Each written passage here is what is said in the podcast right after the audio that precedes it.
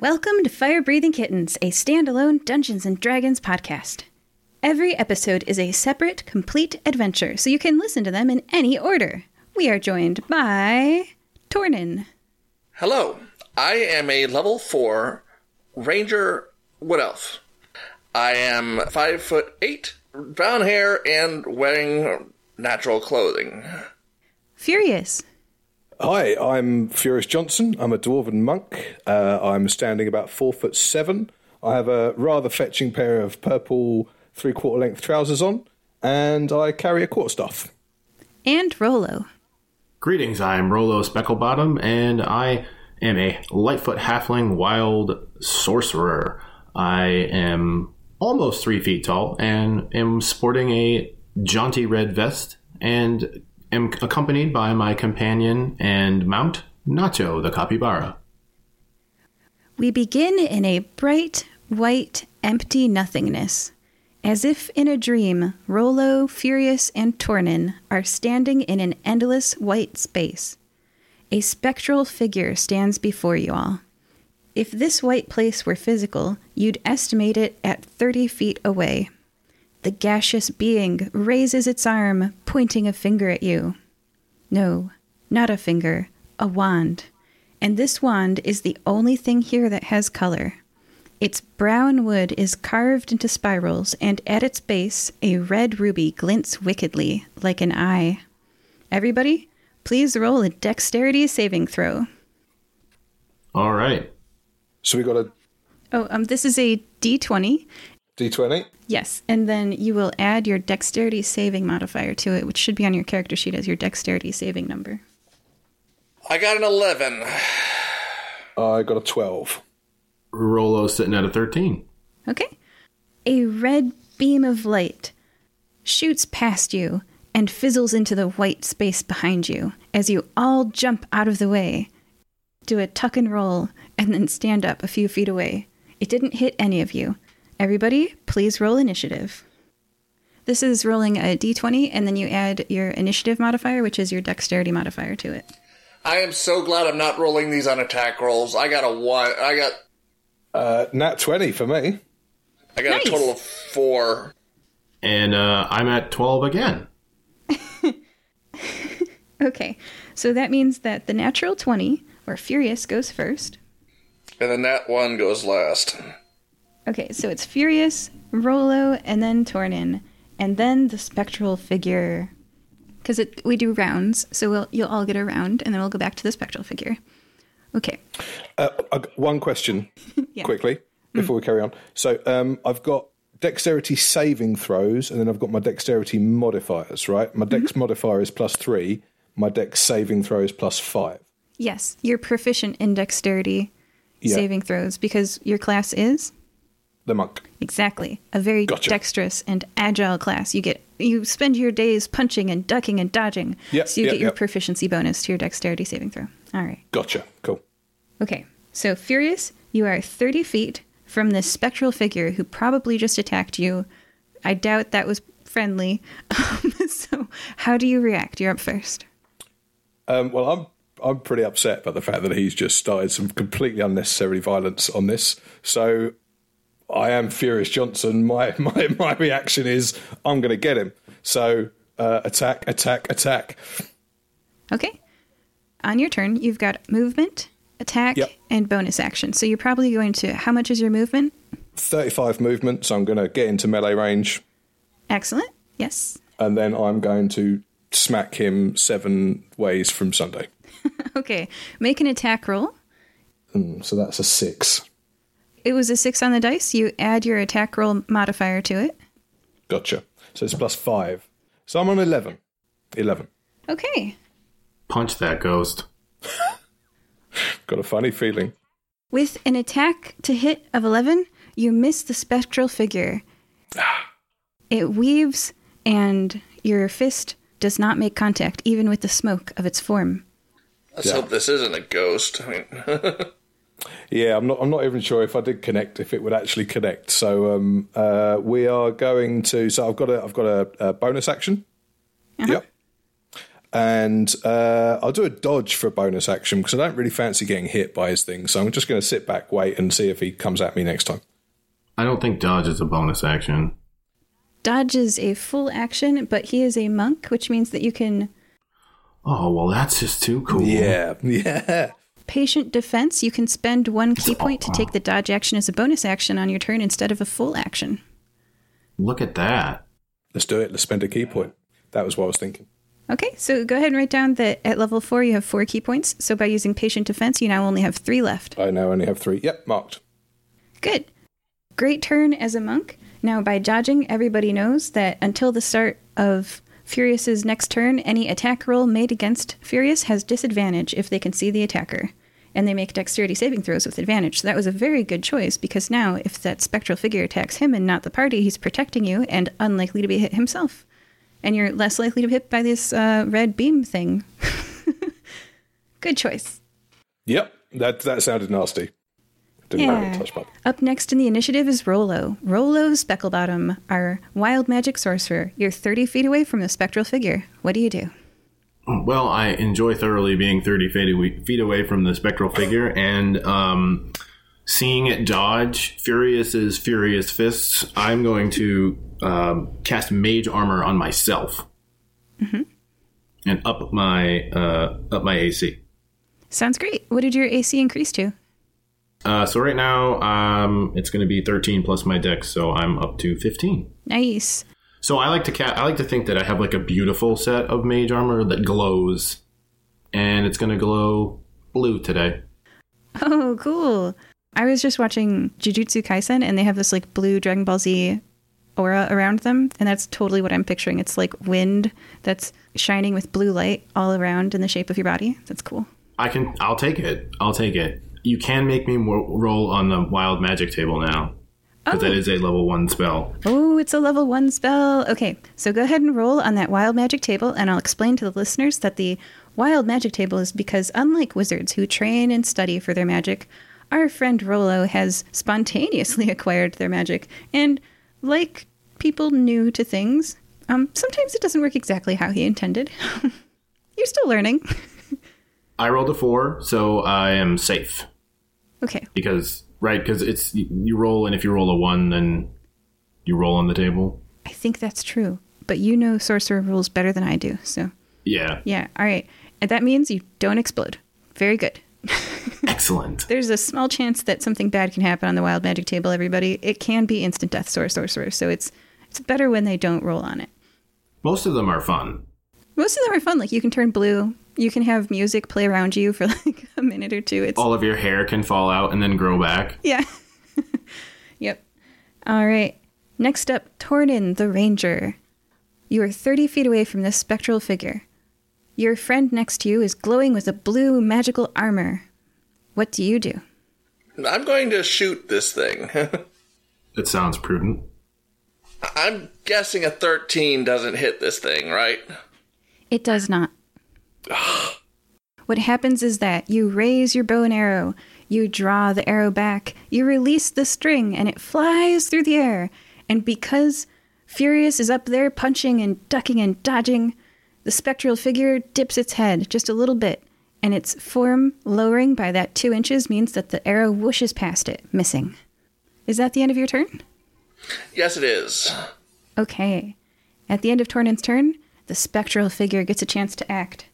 They're going to randomly target one of you guys. So I'm rolling a d6, and I'm assigning 1 to 2 is Furious, 3 to 4 is Tornin, and 5 to 6 is Rolo. That's a 6. So, Rolo, please make a dexterity saving throw. So I'll make my dex save, and I will roll very poorly for a seven. Oh! With a seven, the red beam of light firing from the wand smacks into your chest and erupts with. now, um, I, I apologize very much, but I'm going to have to roll a dice now. Yeah. dear. All right. So, um, please roll a d6. Two.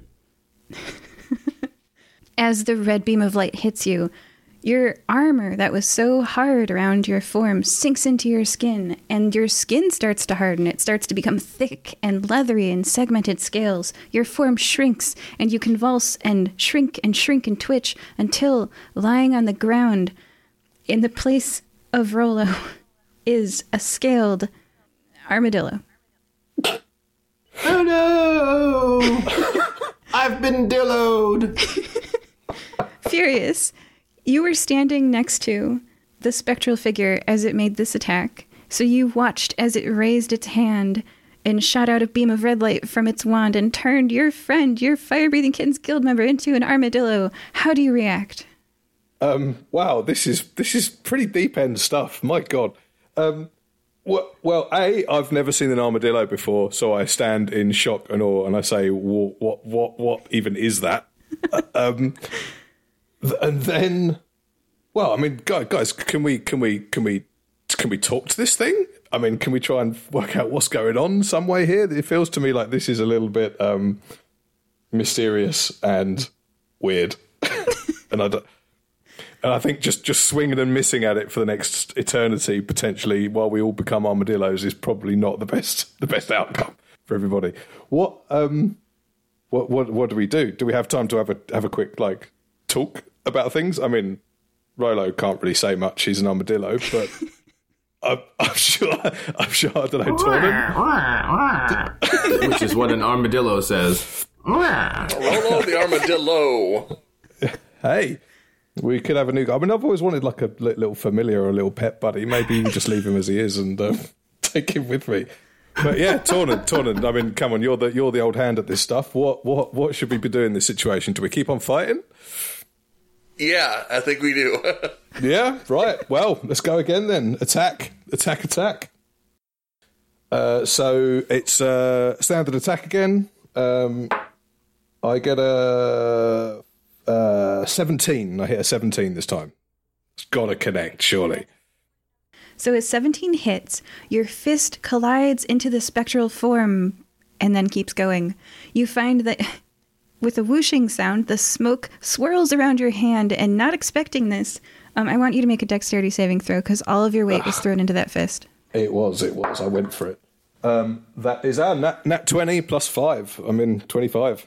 Your back muscles are so strong that you right yourself. Like, you can do a backflip. Of course, you can right yourself if, if you find yourself on your tiptoes. Okay, go ahead and do your second attack as a monk. Martial arts, right? Uh, You can, So this is a. Um, or, or you can do whatever you want with your bonus action. Sorry. we'll, do, we'll do a flurry of blows on this one. So we'll use another ki point, Nice. and um, that means I get to do two unarmed strikes. Mm-hmm. Yep. So we have one roll, which is uh, 17 plus 5, 22. And another one, which is uh, oh, uh, a 3 plus 5, so an 8. Okay.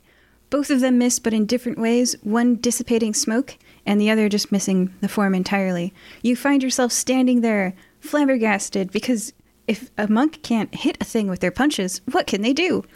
What, what can I do? no, I am. I am. My my my flabber is gasted. right. Is that the end of your turn? That is the end of my turn. Okay. Tornin, it's your turn. The person next to you is now an armadillo. I don't get a turn to make armadillo things happen. I could roll in a ball and try to roll attack. I mean, I feel like that's a perfectly fine action. I'll make an attack roll on that. Yes. Rolo rolls into a ball and rolls at the armadillo, and the Rolo roll attack is unsuccessful because you pass right through its spectral form. Oh, that's too bad. Oh. But I do like your little armadillo guts, your moxie. I'm plucky.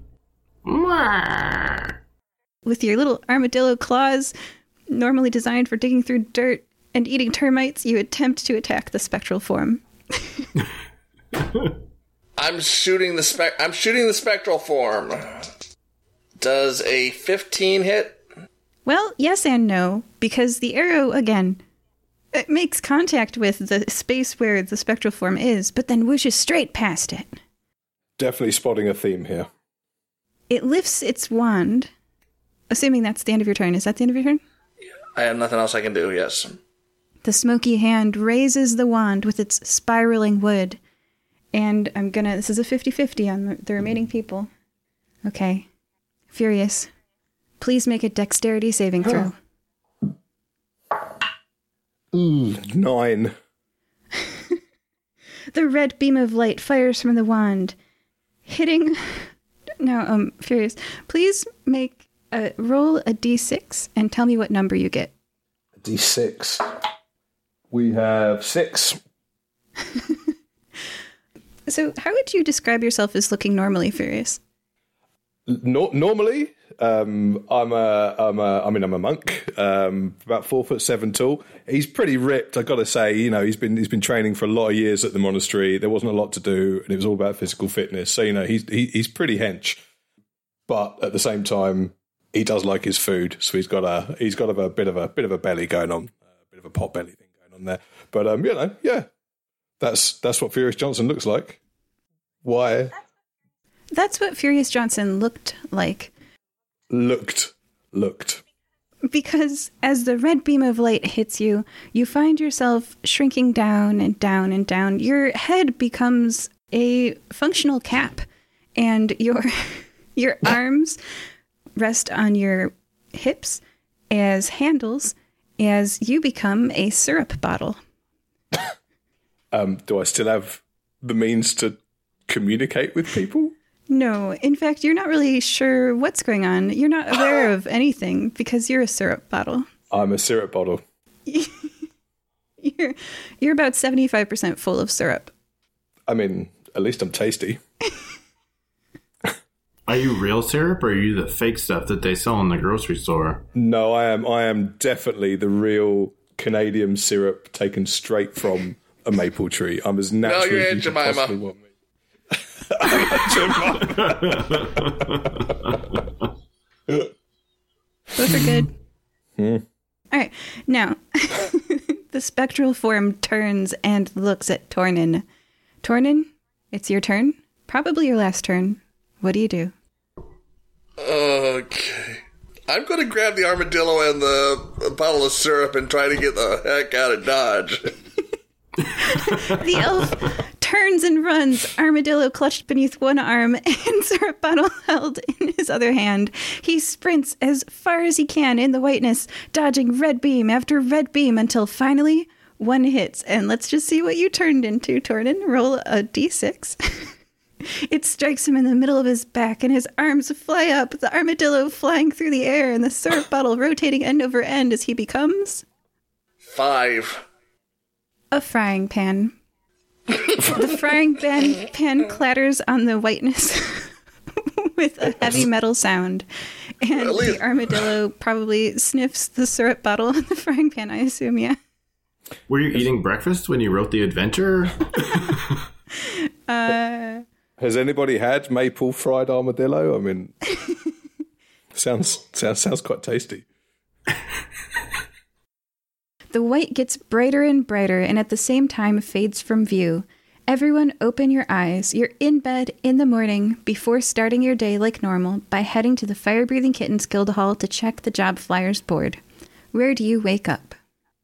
I'm in a tree in the park, like usual. Uh, I'm in a hammock um, in a in a little copse of wood somewhere outside near the park. Uh, also sleeping outside, um, just snuggled up with uh, Nacho. Well, I'm gonna get up and I'm gonna go to the fire breathing kittens hall. Yeah. I'm going to go find somewhere that sells pancakes all of a sudden, my character has a. I've got a got a hankering for bacon and syrup pancakes.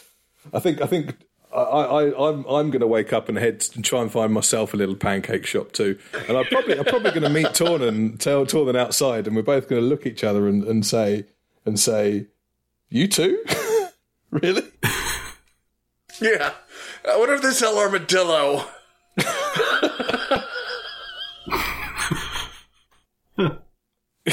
There you go. Yeah, I'll have pancakes. I could eat. You all have a large stack of pancakes at the Taste Like Crepe restaurant.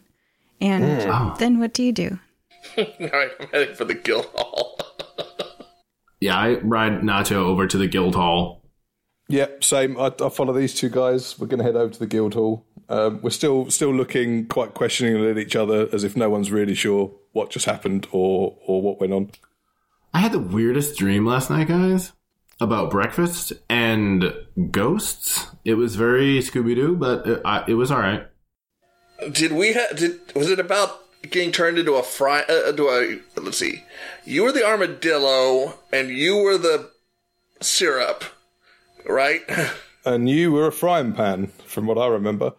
And you were there, and you were there, and you were there. Oh, Hmm. I mean, I wasn't going to mention it. I just thought it was too weird to bother bother picking up. But uh, yeah, this this is this is strange. Surely, I've never had that before. I haven't shared a dream with someone in a while.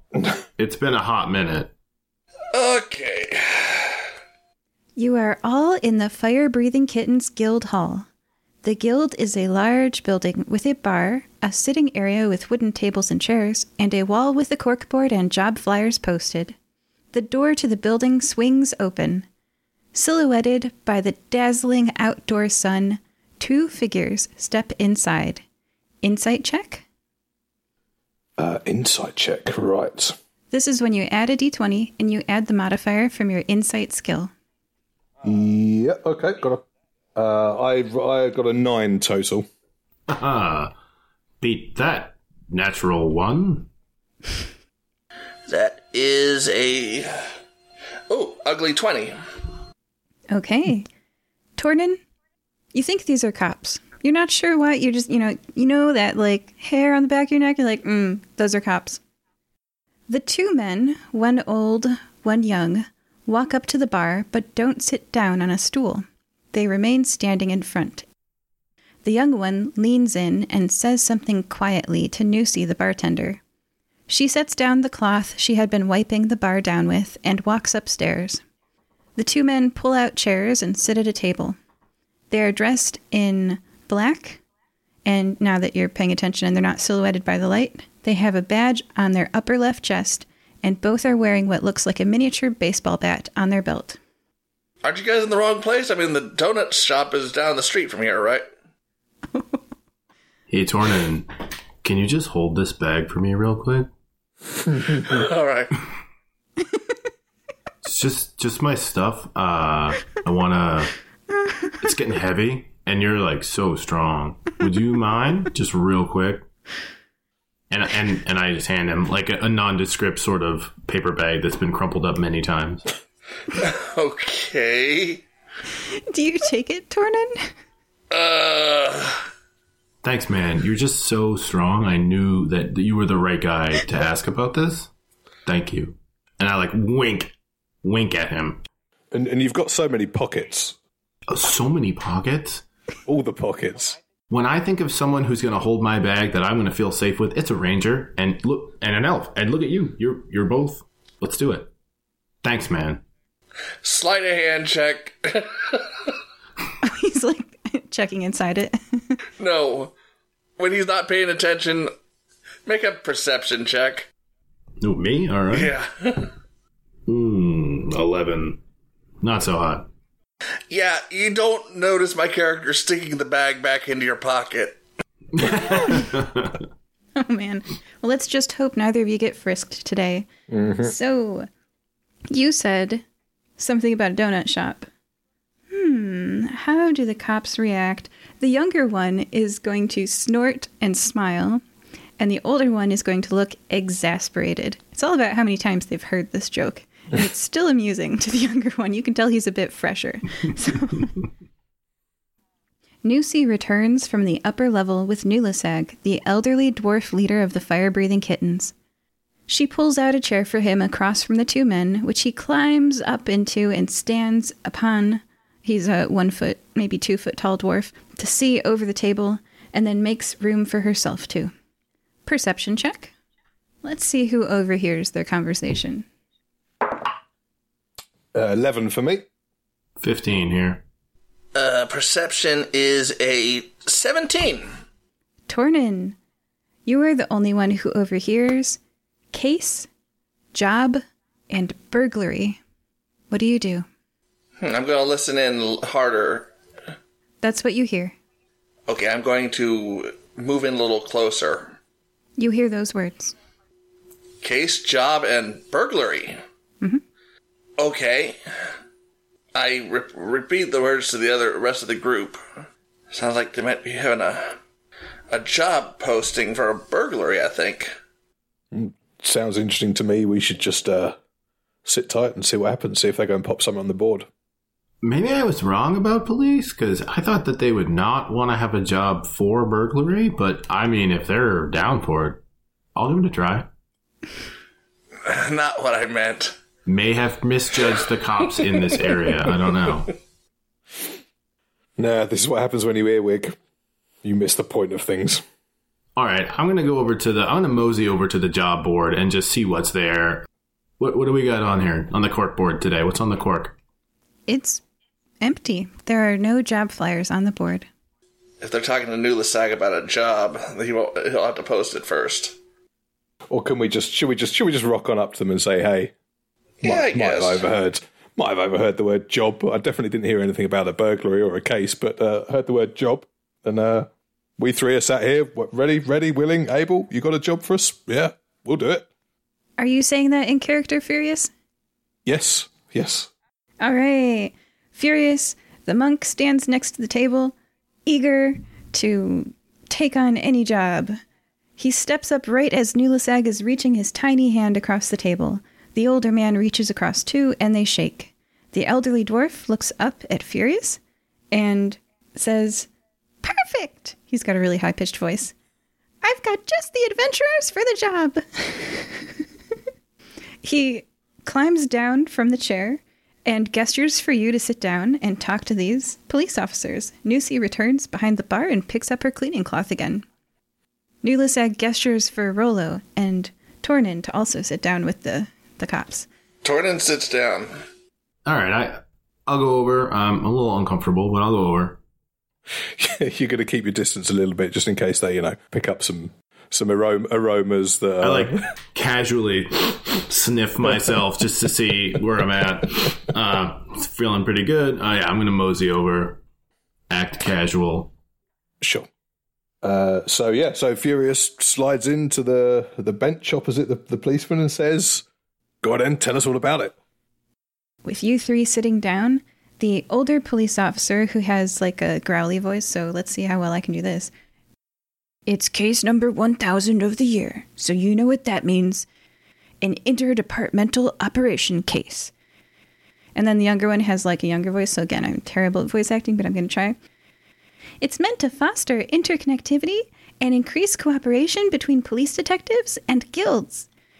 Each guild gets 300 gold when the case is solved. Right. So what are we saying here? You, are you guys hiring yourselves three three wannabe criminals to go and do an act so you can just catch us? Is this is this what's going on? He doesn't speak for us when he calls us wannabe criminals. That's his own thing. Nothing wannabe about me. Hey, I'm I'm innocent. Me, I've never never committed a crime, at least not knowingly. Uh, Tornin, what do you say? These two are trying to get themselves arrested. Do you accept the job? Sure, I'm interested. Okay. the older officer reaches out a hand and shakes Tornin's hand and says, I'm Joel, Joel Ritter. And this is Pliny Jordan. Tornin, It's good to meet you, Tornin. He lifts a box that you have not paid attention to from the floor and lifts it up and sets it down heavily upon the table. Here are communication stones assigned to the guilds for this mission.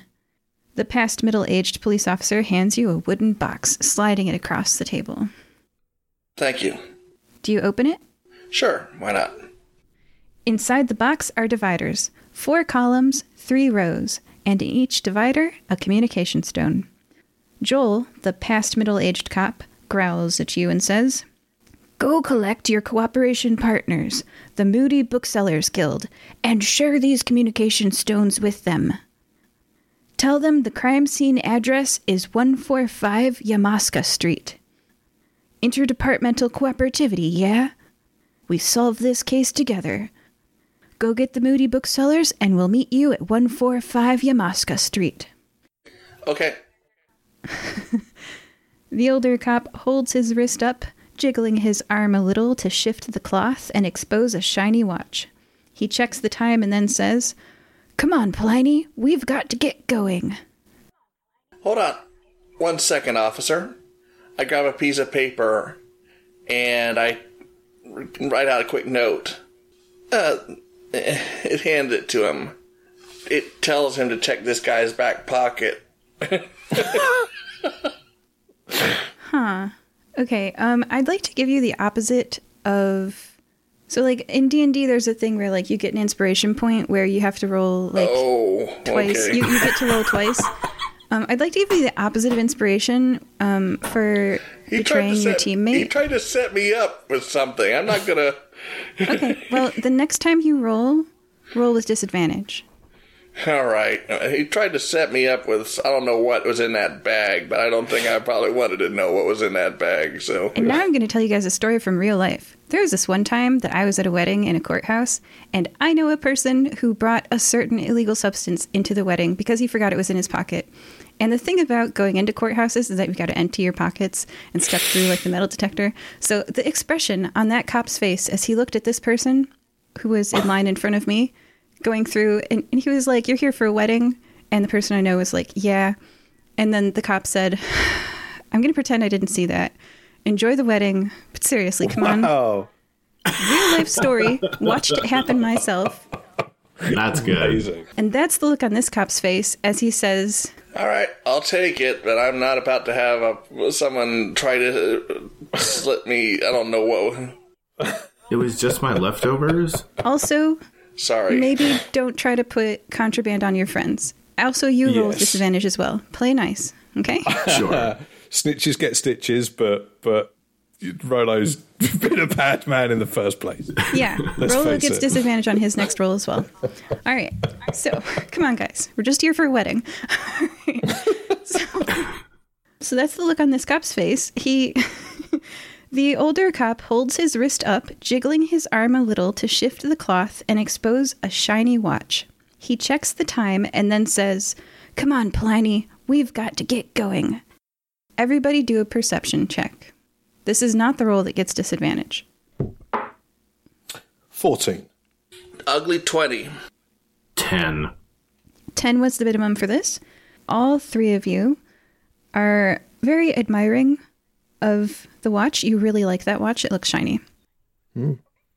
Right, so we've got to get to the Moody Booksellers Guild, by all accounts, in Yamaska Street. Is that our action? I don't think that's where they are.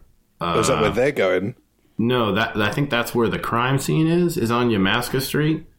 We're supposed to tell them to go to one four five Yamaska Street. We have to tell that we have to go to the Moody Booksellers. Right. And tell them to go to Yamaska Street. We have to give them the walkie-talkies. And this seems like a pretty easy. This seems like a pretty easy task. We've just got to yeah deliver the communication stones, right? Yeah, we can do that. Simple as that. The fact that they already know where the crime is going to take place is rather confusing, but um, I got a sense we might be getting set up here a little bit, but let's let's just let's just roll with it and uh, roll with the punches and see where we get. You guys know that that's where the crime happened, right? That you're solving a case? Uh, I see. I think we might have missed that. Well, that puts a different spin on things. I thought we were committing a crime for the police. I was Yeah. really lost for a minute I- there. I, I- thought the police wanted us to murder someone, and I was like, "Well, all right." No, you're solving a burglary. Uh, I thought we would. I, th- I thought I was on. I'm on board with Rolo here. I thought I didn't think we were doing a murder, but I thought it was a burglary. I thought the police wanted us to burgle something, and then they could like practice catching us, and that was like one of their training things for their one thousand. I agreed. I was a little, you know, I was. instructions unclear. Robbed a house. I was all up for stealing something. I was. I was. I was committed. But it's okay. It's okay. It's okay. We can. We can deliver these communication stones, and then we can uh, see where we go from there. there may be burgling opportunities along the way. Because now, now it's like it's happened, and I want to do it now. Like we were talking about it, I got all geared up. I'm not above a burgle. My fingers are crossed for, for future burglary potentials, definitely. But let's go. Let's go. Let's head off to let's head off to the Moody Bookseller Guild and uh, let's let's deliver these stones. Yeah. On the way out of the Fire Breathing Kittens Guild Hall, I cast Mage Hand and bring a beer with me. Cool. You have a beer. Okay. All right, so you're all heading to the Moody Booksellers? Yeah. Yep. Do we know where that is? Oh, yeah. Yeah, they have a big sign outside their building. If you go past it, you can't help but see it. And they're local, so as residents of Nikamui, you've been past it many times. You arrive there without any difficulty. All right. Who's carrying the communication stones, and have you divvied them up? What's going on with them?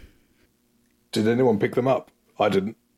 I put them in uh, in Nacho's saddlebag, so I- I've got the whole box. They're just still in the box. Split them, split, split, split 'em up, guys.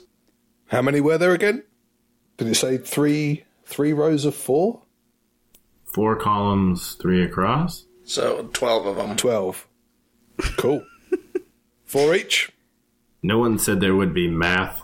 I don't have many pockets. These these trousers I'm wearing are quite tight, so I can probably carry one in each hand, and maybe the rest of you guys should split the, the other the other the other five up each. I think we should only take one. I think we should have one of them each because, uh, well, we'll probably need them for other people. Do they have like a belt clip or anything? Yes. Or belt clips. Okay, well, I take one and I clip it on, and then I take another one and I clip it on Nacho's saddle so that we can call him if we need him. We don't want to lose Nacho, do we? Aw. So that's four. We've got we've we've used four. We've got one each clipped to our belts. One's on Nacho, and that leaves that. I mean, there's eight left. Yeah, Yeah. perfect. I test mine out. Uh, walkie talkie sound.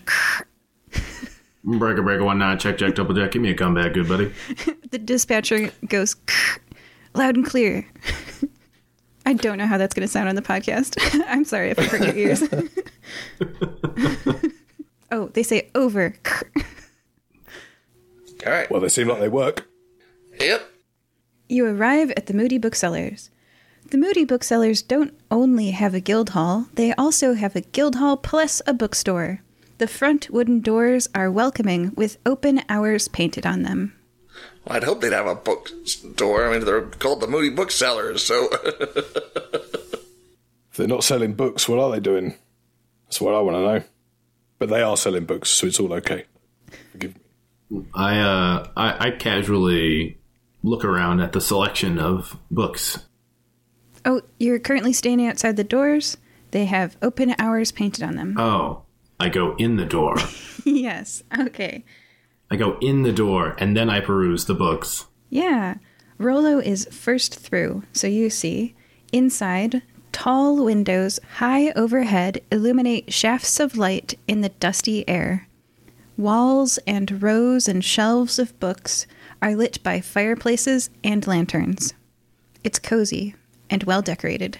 Right in front of you in the front walkway before you can get to the books, in the entranceway next to the checkout desk, sort of like making the line, you know, so that people can check out that divider, stands a person height vase.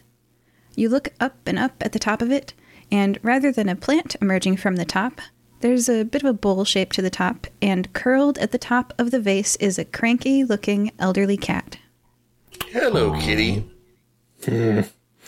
Not a big fan of cats. This is more concerning for me as someone who's 211.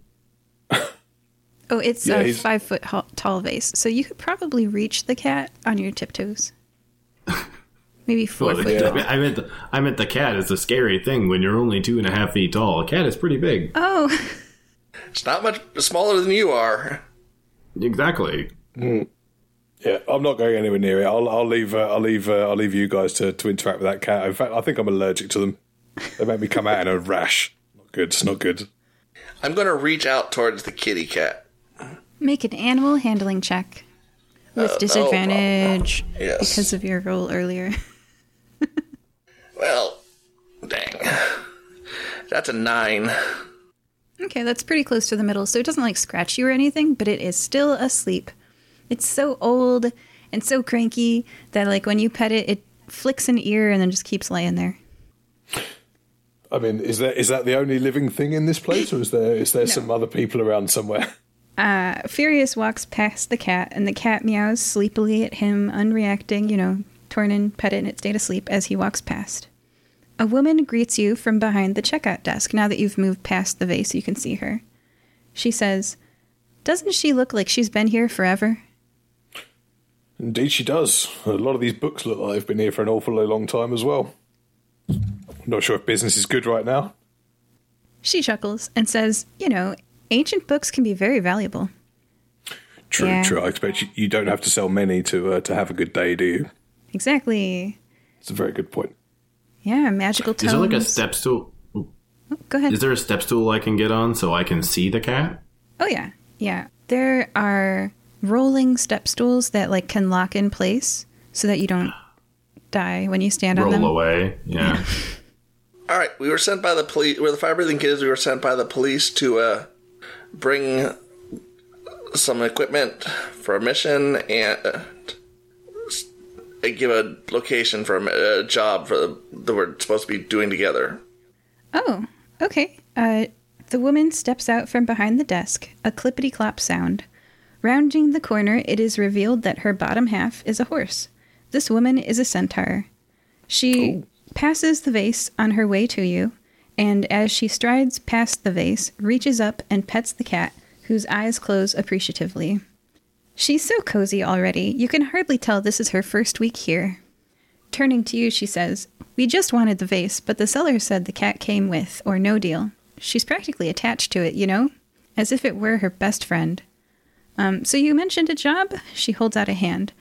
I'm Lorena Sabin with the Moody Booksellers. Nice to meet you. She pets the cat again, and it purrs. Well, nice to meet you too, Lorena. Hi, I'm Rolo.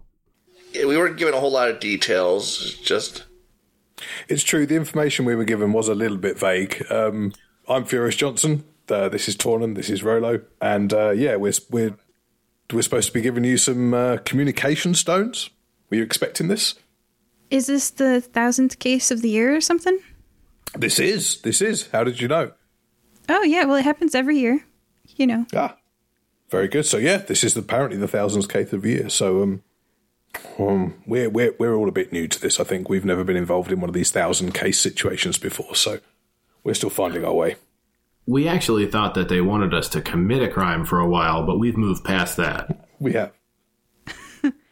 Uh, do a persuasion check, and please do it with disadvantage, because you tried to hide contraband on your friend earlier. Well, I, I don't think I'm Oh, going to roll lower than a Just two. uh, yeah, just roll. No, I got a two actually as well. Okay, all right. When you make that joke about we thought it was about committing a crime, she didn't think you were cooler for saying that, and she looks kind of irritated. And actually, because of that, what she says is, "I see." Wait here while I inform my other guild members. Please feel free to browse.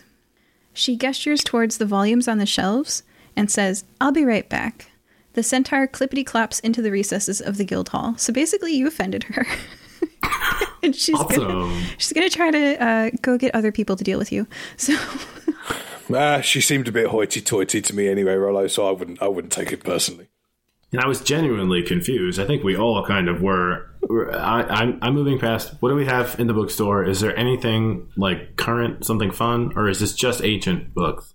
well, do a perception check and let's see what you can find. All right, 15. That's a very good perception check.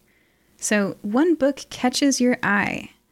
It's called 1001 Cursed Objects An Adventurer's Guide on What to Pick Up. It's a thick volume with an attractive damask hardcover, and it looks new. I, I checked the inside cover and I want to see how much it is and if I know who the author is. The inside cover of 1001 Cursed Objects An Adventurer's Guide on What to Pick Up explains that um, it's an alphabetical list from A to Z of more than a thousand cursed objects. Skimming this introduction, it seems that the cursed objects stay with you until you shirk this mortal coil. No matter how much you try to get rid of them, they will return. Um, and out of character, that means occupy your item spot for that item permanently. It costs 300 gold, it's an uncommon item. I immediately And dropped the book and put it back where it was. Oh gosh. Don't touch things that expensive. Is is is anybody like looking at us right now? This, you know, going back to the burglary point, I think. Oh no, you're Meanwhile- entirely alone because you scared off the desk clerk. Well, Yeah, except for the cat. yeah, Except if for the only cat. I had, if only I had some pockets to stash this book in. Yeah, being uh, being only ever semi dressed does have its downsides sometimes. It's a shame because it looked good. I take I glare at the group. Don't. Okay, Tornin. Okay, Tornin. I fine. Fine. I look very innocently at Tornin, and I'm like, I, I just hold up my hands, and I'm like, I, I don't know what you're talking about, man. The book with its fresh damask hardcover lays on the ground. It, one of its pages looks bent from where you dropped it. Let's. Um, Uh. which what, should we should we should we take a read of that of, of, the, of the page? I mean, is there, is there something interesting in this book that we should be paying attention to? No, I wrecked the book. Oh, you I- wrecked it. Guys, I ruined the book. How much is the I'm gonna price? just fold that back and put it back on the shelf right where it was, and like, just pat it nicely. Make sure good books stay. How much is the book? Three hundred. yeah, it's more than I've got. That was why I dropped it. Shock. Yeah, yeah. I'm going to put the um whole the really expensive book back onto the uh onto the shelf and just It's like the one time I make a let's perception not check. touch that again, shall we? Yep. Fu- Furious Johnson wanders off at least six aisles down and about four aisles left of where the uh, where that book was sat on the shelf. Okay. Has nothing to do with it at all. All right. Well, I guess now you understand why they sell old books, right? Because each book maintains its value for a long time. Um, it's some interesting information inside of that book that you guys are not collecting. They're they're definitely earning their name because they were moody and they are selling books. So I feel like definitely like I I don't know. Well, it, it, it does sound like an interesting book, and if I was the kind of person that was going to be doing a burglary of some sort, and I'm, I'm, I'm not saying I am, but if I was that kind of person, then uh, maybe I might have read that book and and and got some ideas of some things to burgle from it. But uh, let's just let's just leave it where it is right now, and we can always come back to it another time. Is anyone petting the cat? Sure. Tornin's petting the cat. Loud hoofbeats announce that Lorena the centaur is returning from the recesses of the moody booksellers. The hoofbeats sound loud and angry. Perception check. Uh, Ten. Eleven. Tornin's pretty perceptive. Tornin, you hear. Um, oh, and please let me know at the end of listening to this if you'd like to have repeated it for your friends. Yes or no? Okay? All right. Yeah? He's nodding. Okay. All right. The hoofbeats pause out of sight, and Tornin hears voices arguing. But I don't want to do a case. I'm busy. Lorena's voice says too loudly for a bookstore. Shh, says someone else.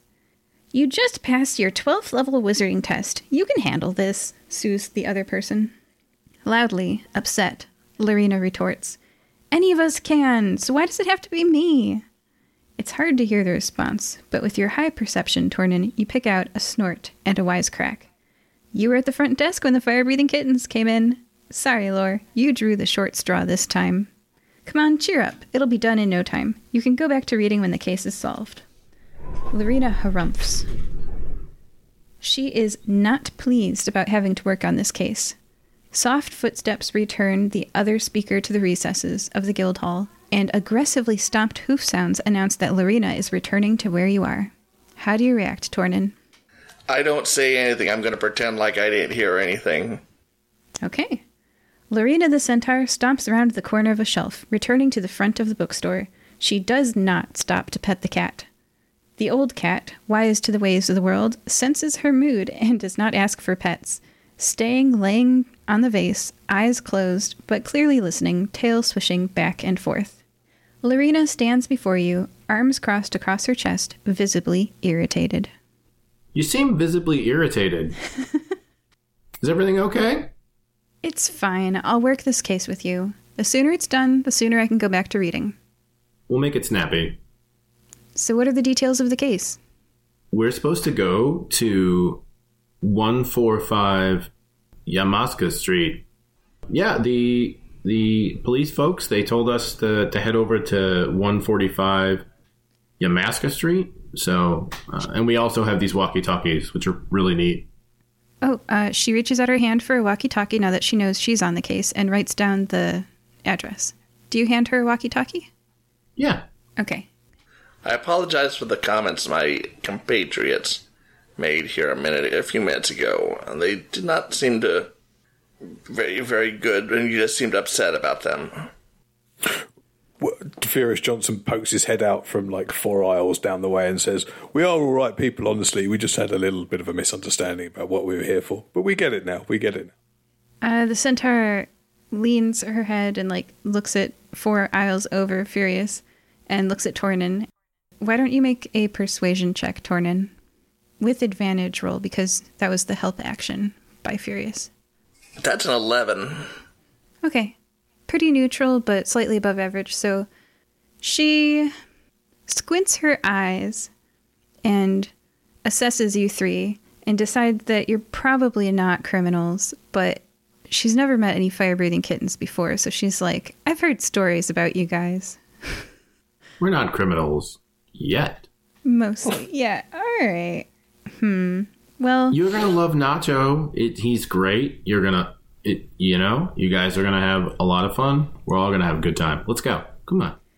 So an 11 was not high enough for you to convince her to work with you. So uh, she says, I'll work this case, but I'm doing it on my own. Investigating my way, I'll get this done in no time.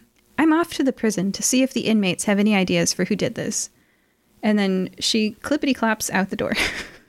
She's heading off to the jail to offer prisoners early release, you know, negotiation if they can speculate at what potential suspects could have done this. Do we know what the crime is? Did they tell us? Burglary. Okay, yeah, but like, Do we kn- that's it. Something was stolen from somewhere, sometime. There were no like, it was a, could have been a loaf of bread. We have no idea. Right, you haven't been there yet, so you're not sure what was stolen. okay, all right, Yeah. all right. Well, I guess we're on our own here, guys. So uh, if Yeah, you rolled with advantage, but you got an 11, so she's just not going to hang out with you. Sorry. We need to figure out exactly what the crime, the burglary is that we're dealing with. So I'm guessing we probably need to head to the site of the crime. Yep, I'm on board with that. Let's go. yeah, I'm gonna I'm gonna mount up and and start. We're gonna roll out. Riding the capybara, Rolo, Furious, well, Rolo riding the capybara, and Furious and Tornin head out of the Moody Booksellers and off to 145 Yamaska Street. I'm sorry that she wouldn't work with you. That was just up to the dice, you know. So, Yep. okay. Um. I'm not holding it against her. We're pretty weird. And I don't know how much use she's going to be anyway. She is half horse. Okay.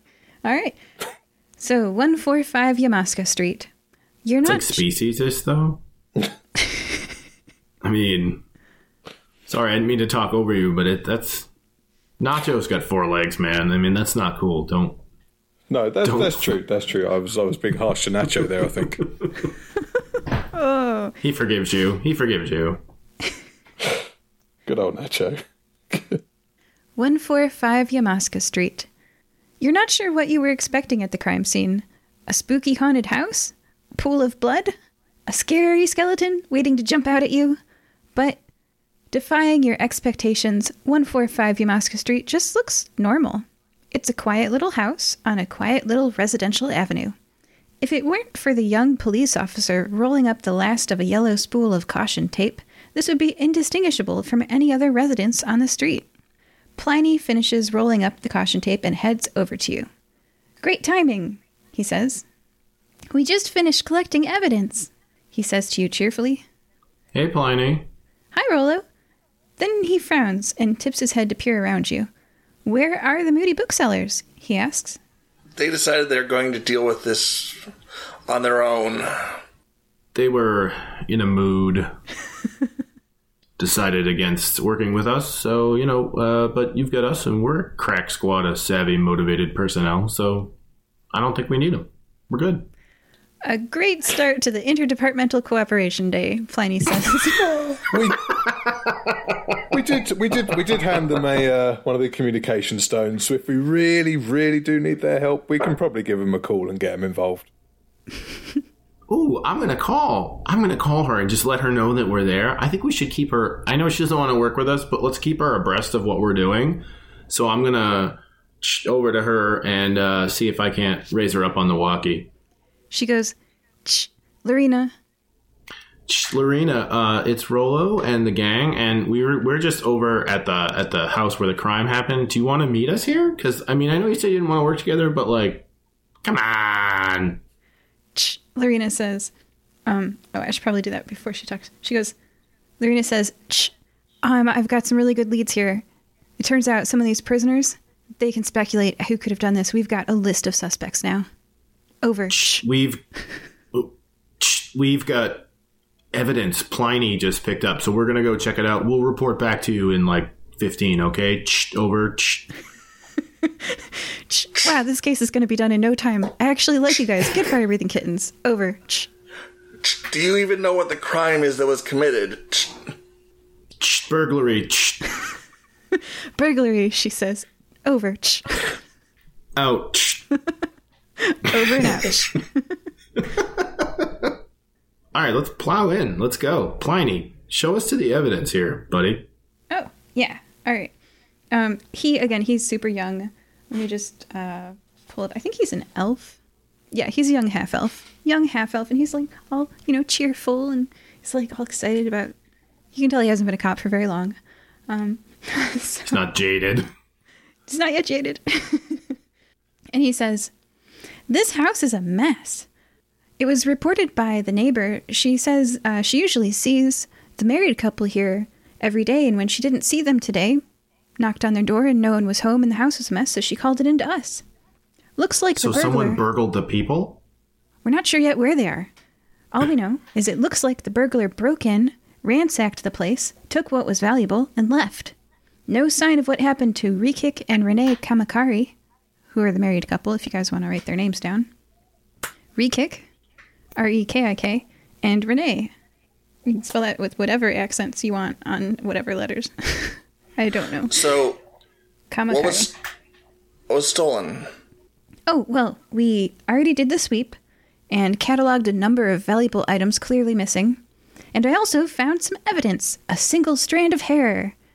We're going to head back to the station and Joel will process this. You know, he, he clearly, like, is excited. He holds up this bag labeled evidence in capital letters with one strand of hair. Looks pretty human. One strand of human looking hair inside. What what color's the hair? Brown. Okay. What color? What color hair is the people that lived here? Brown. Are you sure that's evidence? Because if the is, the hair is the same color as the people who lived here, it might be one of their hairs. Yeah, there's probably a lot of evidence in her comb. uh, if you want to go that way, you know, it, we might actually be looking at a two crime situation because the married couple aren't here. So wouldn't that be a burglary and potentially kidnapping? So uh, why don't you run that down to the lab and we'll look around here, see if we see anything else. Pliny, very young, says, all excited, By all means, go right ahead. We're done here ourselves. Uh, we're going to take this to the lab. We'll tell the key holder, you know, the neighbor had a backup key, to come by and lock it back up tomorrow. So you guys take all day. Investigate. Pliny, Yeah. do you have a list of the items that were stolen? Oh, yeah. He brings out his notepad and he's like, all the valuable things that a medieval home would own. Uh, their most expensive jewelry, their silverware, the candlestick. Their scrying devices. Yeah. Okay, interesting. Things that would resell high and are easy to carry off. Any books or uh, things of that nature? Pliny frowns and says, You'll see when you get inside. Well, I guess we should go inside then. That sounds like a trigger. Let's go and have a look. Yeah, let's go in. All right, they go inside. Because this is your first time playing D&D, welcome to Dungeons and Dragons. I'm going to do uh, we did a little bit of combat, a little bit of role playing. We guys decided you were criminals, and a little bit who didn't want to work with the moody booksellers. and a little bit of um, skill challenges. So, if you go inside the house to investigate, the following happens. A skill challenge is a storytelling scenario where the party as a whole needs to succeed six times on ability checks before reaching three failures. Hmm. On your turn, set up your dilemma yourself, describe how you try to overcome it, then roll a d20 dice and add your ability modifier to find out if you do. If the party gets six successes, you pass the skill challenge and achieve a favorable result. If the party gets three failures, you fail the skill challenge and something bad will happen. I've got a DC written down here. Each person can only use a skill, for example, athletics, once during the entire skill challenge. The same skill also can't be used by two people in a row. Spellcasters, you can expend a spell slot to gain advantage on your roll if you can justify it with storytelling.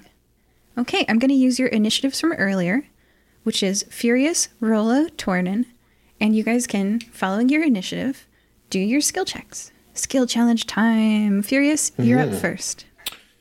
Right. So, I mean, do, what, what do we see when we've come inside? First of all, what's what's what's the scene around us? Do we get that? You understand now what Pliny said when he said, You'll understand when you go inside, because everything is trashed. There's books, like, you know how you dropped a book earlier and it folded a single page?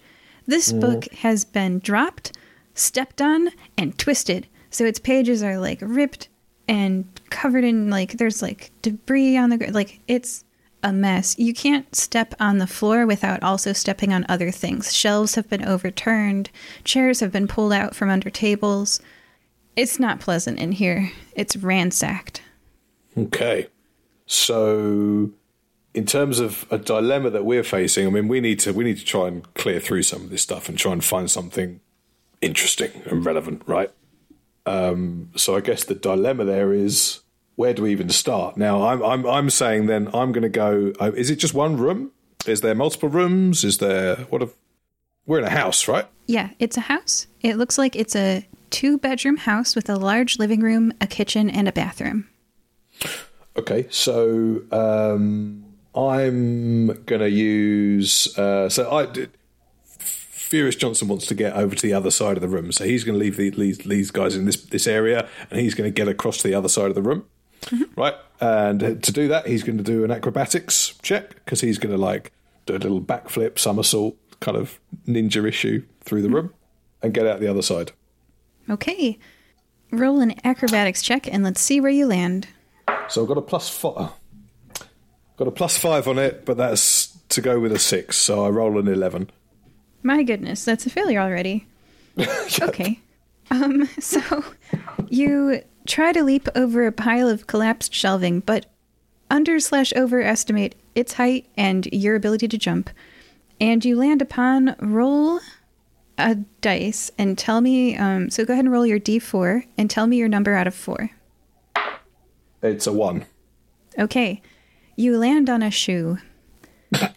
the um so how how do you interact with that shoe first?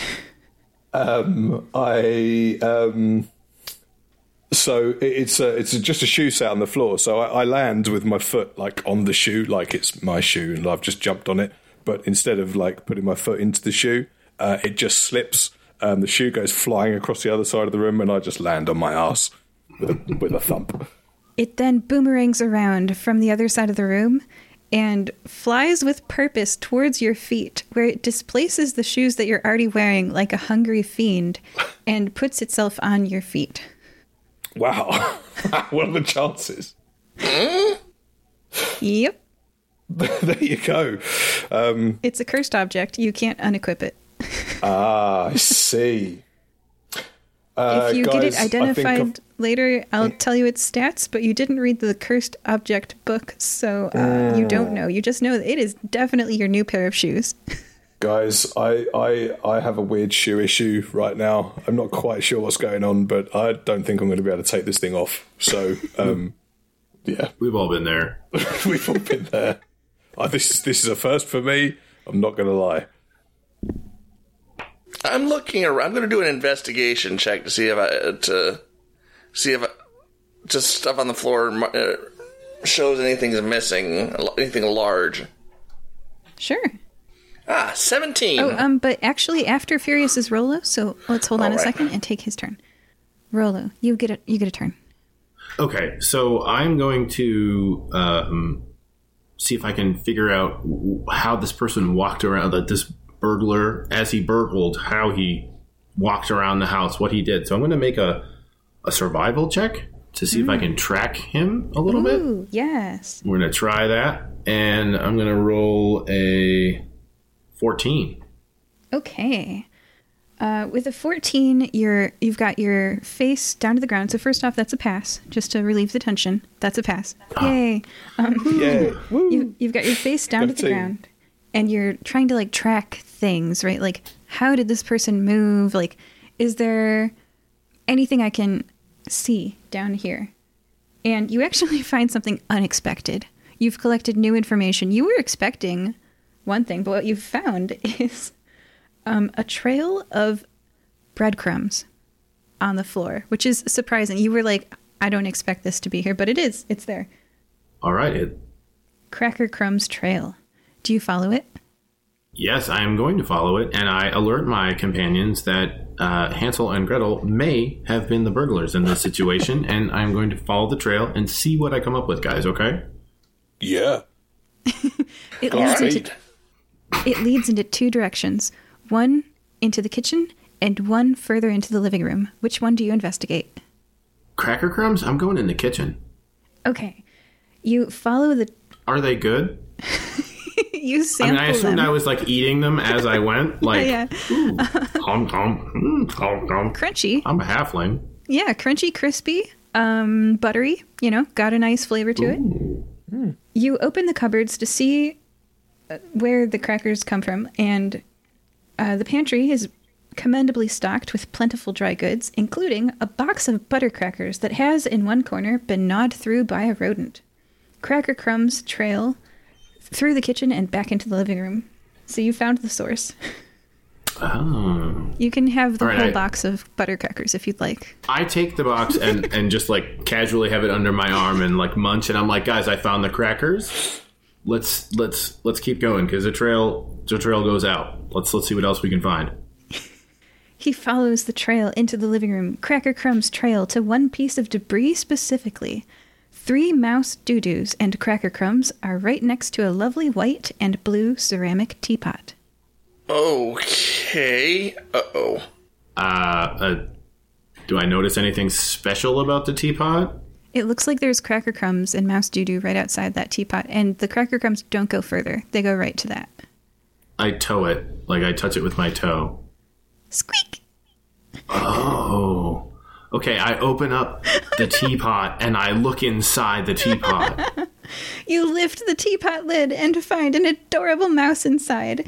It squeaks and cowers inside the ceramicware, hiding its head behind a cracker.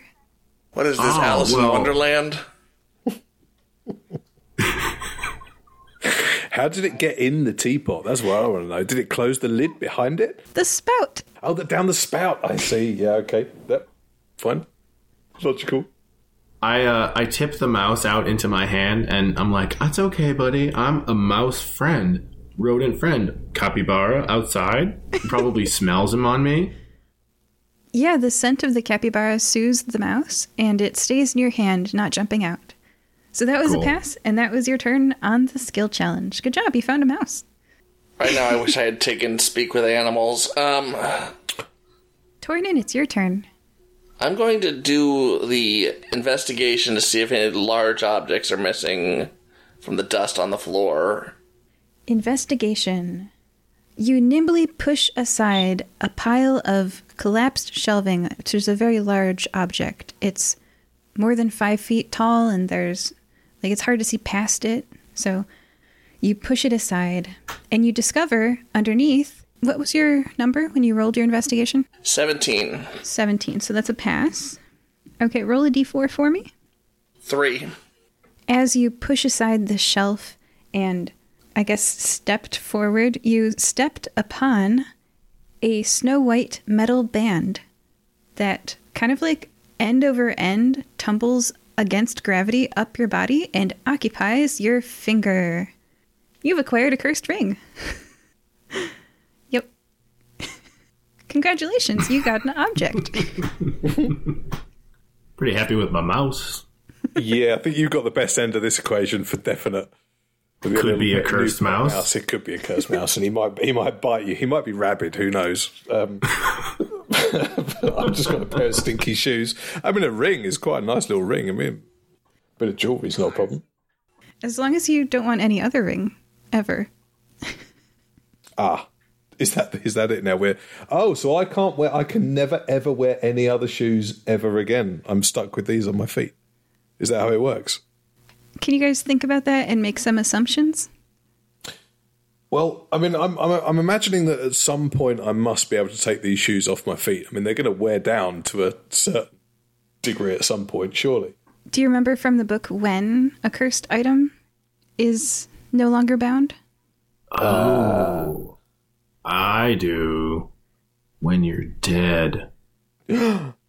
What? I don't want to die. I'm so young. Well- I'm so beautiful. I, belong to this that you- world. It's not that you're going to die because of the shoes. It's just that you're going to wear the shoes until you die, which could be of natural causes. Same with the ring, right? Yeah. So yeah. so then that leads me to believe that perhaps the folks who lived in here, the two married couple, who married couple do generally they wear the rings, right? One of them had cursed shoes and one of them had a cursed ring, or perhaps one had both. I, I don't know.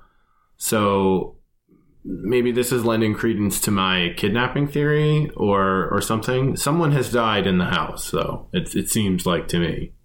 Yeah, because if these cursed items were being worn, they should be on someone, right? Yeah. Yeah, I see a point. and they seem very excited to be on someone. Like, I mean, you just mm. like looked at the shoe and Aye. you like, yeah, I flicked it across the room, yet it found its way back to me. So right, okay. So the plot thickens here. Clearly, somebody somebody who should be here is is no longer here, and they are no longer on this mortal coil. Dun dun dun. dun, dun, dun, indeed. Either that or they Right. collected cursed items and we just ended up finding them by accident. This is this is pos- possibly true. I mean, the way that thing tried to launch itself on me and you, I think they would have to have some kind of anti-cursed item device around them to kind of save themselves from that. So, no, no, I, I, my money's on somebody being dead, and, and I'm guessing it's one of the couple that we've saw either either Renee or uh, or uh, what was his name, Reni- Ramiki, Reniki, Rikiki, Rikiki, Re-kick. Yeah. Rekik, Rekick. or Renee. Uh, she. Yeah. Now, she. can, can I um can I find out a little bit more more about the shoes that I've got on? What what do they look like? What kind of style are they? What kind of fashion, color, Yeah. material? Yeah, um, the traction on your pair of boots is especially grippy. They have good arch support, and the sides are made from breathable material. Are they P- Pidge brand or another brand? Paige doesn't make cursed shoes. But they're boots, so they're they're they're they're they're men's shoes. they're boots, so they, they're they're booty. Okay. Yeah, you did not get cursed with high heels. No, no, that's that's fortunate. And it is your turn, so um, you can investigate the house further. You do have a bit more information this go around. And for the status update on the skill challenge, you have two passes and one failure. When you reach either six passes or three failures, the skill challenge ends. I want to I want to do an insight check of some sort. I want to just kind of get a sense of what's going on around us and try and work out something that might help lead us to the next stage. And I get the feeling that insight checks are the way to do that. Yeah. All right, roll your dice. So I'm going to roll a dice. Ah, there we go. 17 plus 3, we get a 20 on the insight check. Nice. That is a pass. You're at three passes. On the ground is a cracked glass picture frame with a photorealistic drawing of two women in wedding dresses. They look happy. Well, okay. Um, two women in wedding dresses Yes. At the same wedding. Yes. Okay, that's different.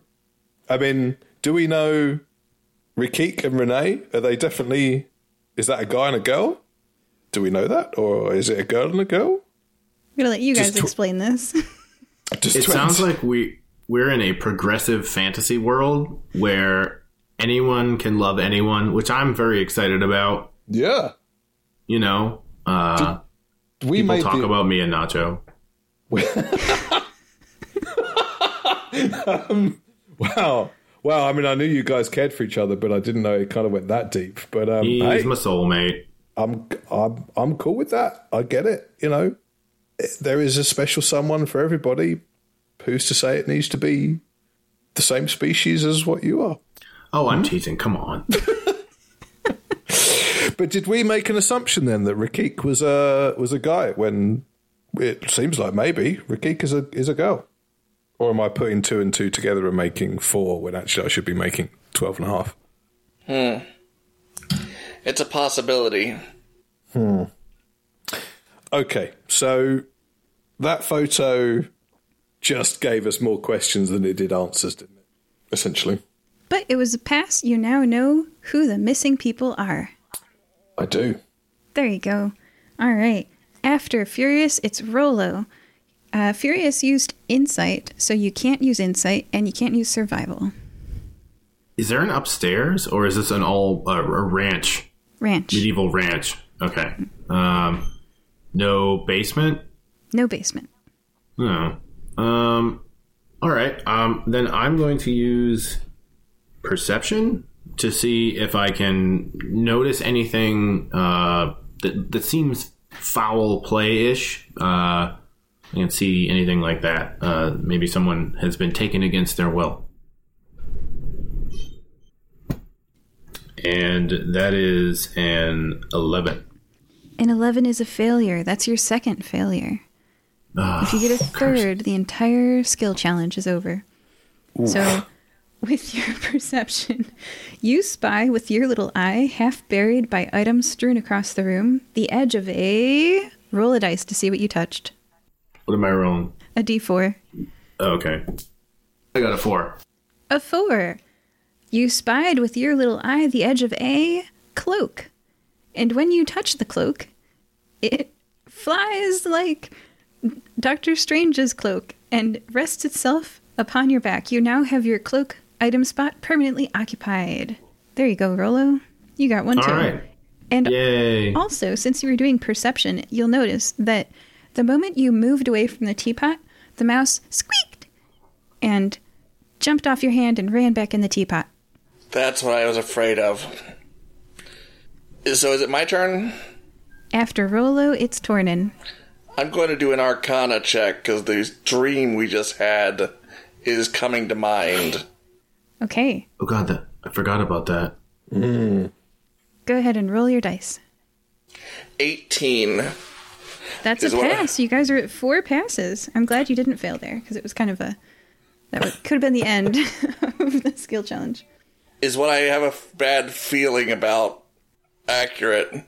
Okay, what's your what's your question? Your magical question that you're consulting your I'm trying to figure out if these two have been transmuted.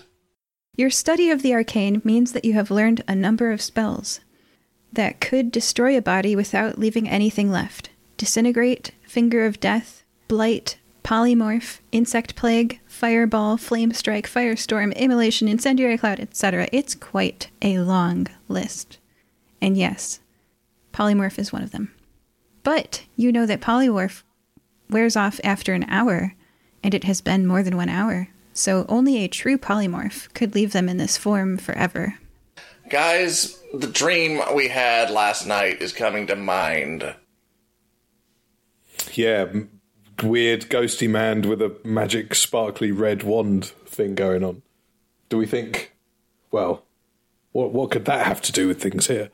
I point at the mouse and the teapot.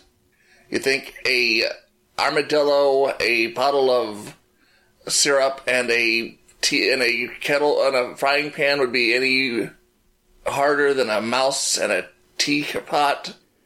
I, I see. I see your point. Yep. Okay. So we think these guys have been transmuted, right? It's possible. Hmm. It is possible. Okay, we need we need to look after this mouse and this teapot. We just need to make sure that they're safe. I mean, none of us have got any means to turn them back, do we? Do we? We would need another spellcaster of a very, very high level to do it. Asking Mister Wild Sorcerer to try might uh, might backfire in more ways than we. Uh, could. I'm going to pick up Mrs. Potts and the mousy uh, and and and stash them away together, both of them. Okay, they're in one of the capybara carrying bags. Okay. And I uh, I throw in some extra crackers. Yeah, yeah. I'm gonna put them in in Nacho's uh, saddlebag. Gin- gingerly pack them around like a uh, my old cloak that is now I guess not on me anymore. Um, and um, I'm going to yeah I'm gonna put a couple crackers in there for the for the mouse and make sure that the Mrs. Potts doesn't get chipped or anything because I can imagine that would be pretty bad. And I I check out my new cloak too. Is it is it cool? This dazzlingly sparkly crimson red glitter cloak that you're wearing forever ensures you draw the eye of the audience. Ooh, I like it. Does it does it billow? Yeah, oh, constantly. You're not even moving, oh. it's constant billowing. So to Cloak of billowing? This is the best thing. I've always wanted one of these. You definitely got the good end of this deal. Definitely. I s- put my hands on my hips in a superhero pose and I go, We'll solve this crime. Nice. Oh, and I should I can tell you this because it's not officially what the item does, but your shoes never wear down. You have constant oh. yeah, constant good shoes. Are they like? Have they got steel toe caps? Because They that would be yeah. really useful for yes, definitely steel toe cap base. That's going to come in really handy for kicking people in the future. Yeah. Yep. Yeah. Yep. There's a Terry Pratchett thing about do you buy one good pair of boots that's really expensive or a lot of cheap pairs of boots? You uh, uh, have the best pair of boots. I have lived by that policy my entire life. Sam Vimes taught me something very, very important that day, and I've Yep. never gone back on it. No, absolutely. You Yay. spend the money on a good quality item, and it will be with you forever. So I, I have Sam. Vimes boots until you die. In this case, wow. So I have a pair of Sam Vimes boots. I'm very proud of my Sam Vimes boots, and I'm going to wear them with pride. Yeah. It's going to make showering weird because you can't take them off. I mean, sleeping, my feet would get hot. Do I They're have to sleep with the cloak on? Yeah. but they're breathable. so They're breathable. They are breathable material on the boots, so they can. We can get them wet. We can kind of wash through them. We'll we'll work around this. I'm sure. I'm sure I'm safe from too many fungal infections. How do you change your socks? I never wore socks in the first place. Socks Oh, are. all right. Well, oh, yeah, you're a monk. Uh, I'm a monk. I've got. I'm not, not a sock guy. My, I've got. I've got enough calluses and bunions on my feet to make them pretty hard. Pretty hard wearing as it is. So these boots, but the boots are a nice addition. Um. so Furious, we're back to you. You can't use Arcana because that just happened, and you also can't use Right. Acrobatics or Insight because you've used those before. We are at four passes and three failures on the skill check. If you pass two more times, the skill challenge is over, and if you fail one more time, the skill challenge is over. But I think you guys have learned a lot of important stuff from it, so don't be too stressed about failing. This is We've- your we've first skill challenge ever. Woo! for sure.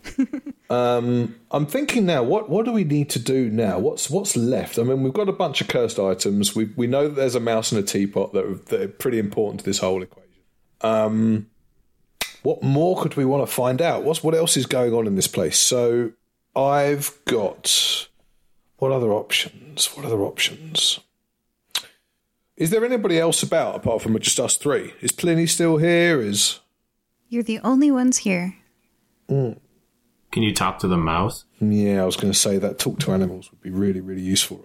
Yes, it would be. Unfortunately, I did not take that spell. And no, and I didn't. I don't think it's a thing that fits with.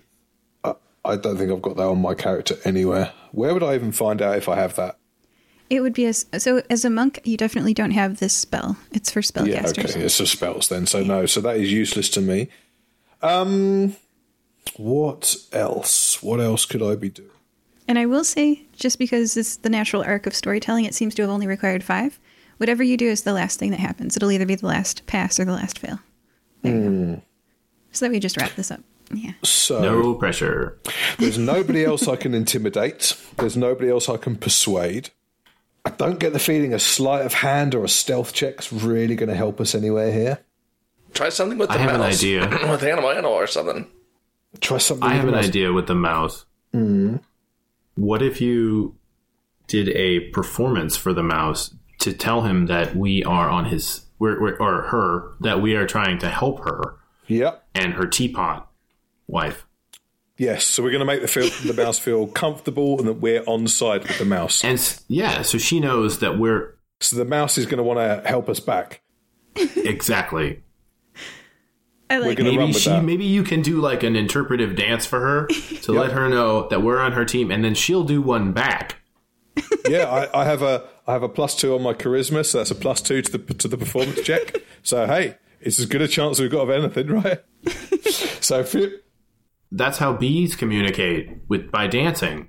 Furious Johnson is rolling. Oh, jeez, uh, seven. Oh. well, the DC was 13, so I'll just let you guys know that. So that is a mm-hmm. failure, but you do dance at the mouse, and she looks at you with her little tilted head, with her little blinking black mouse eyes, and she's really not sure what to think of that. But it amuses all of your friends, and she nibbles her cracker as she watches you, but you don't get a mouse dance in return, although that would have been mm. adorable.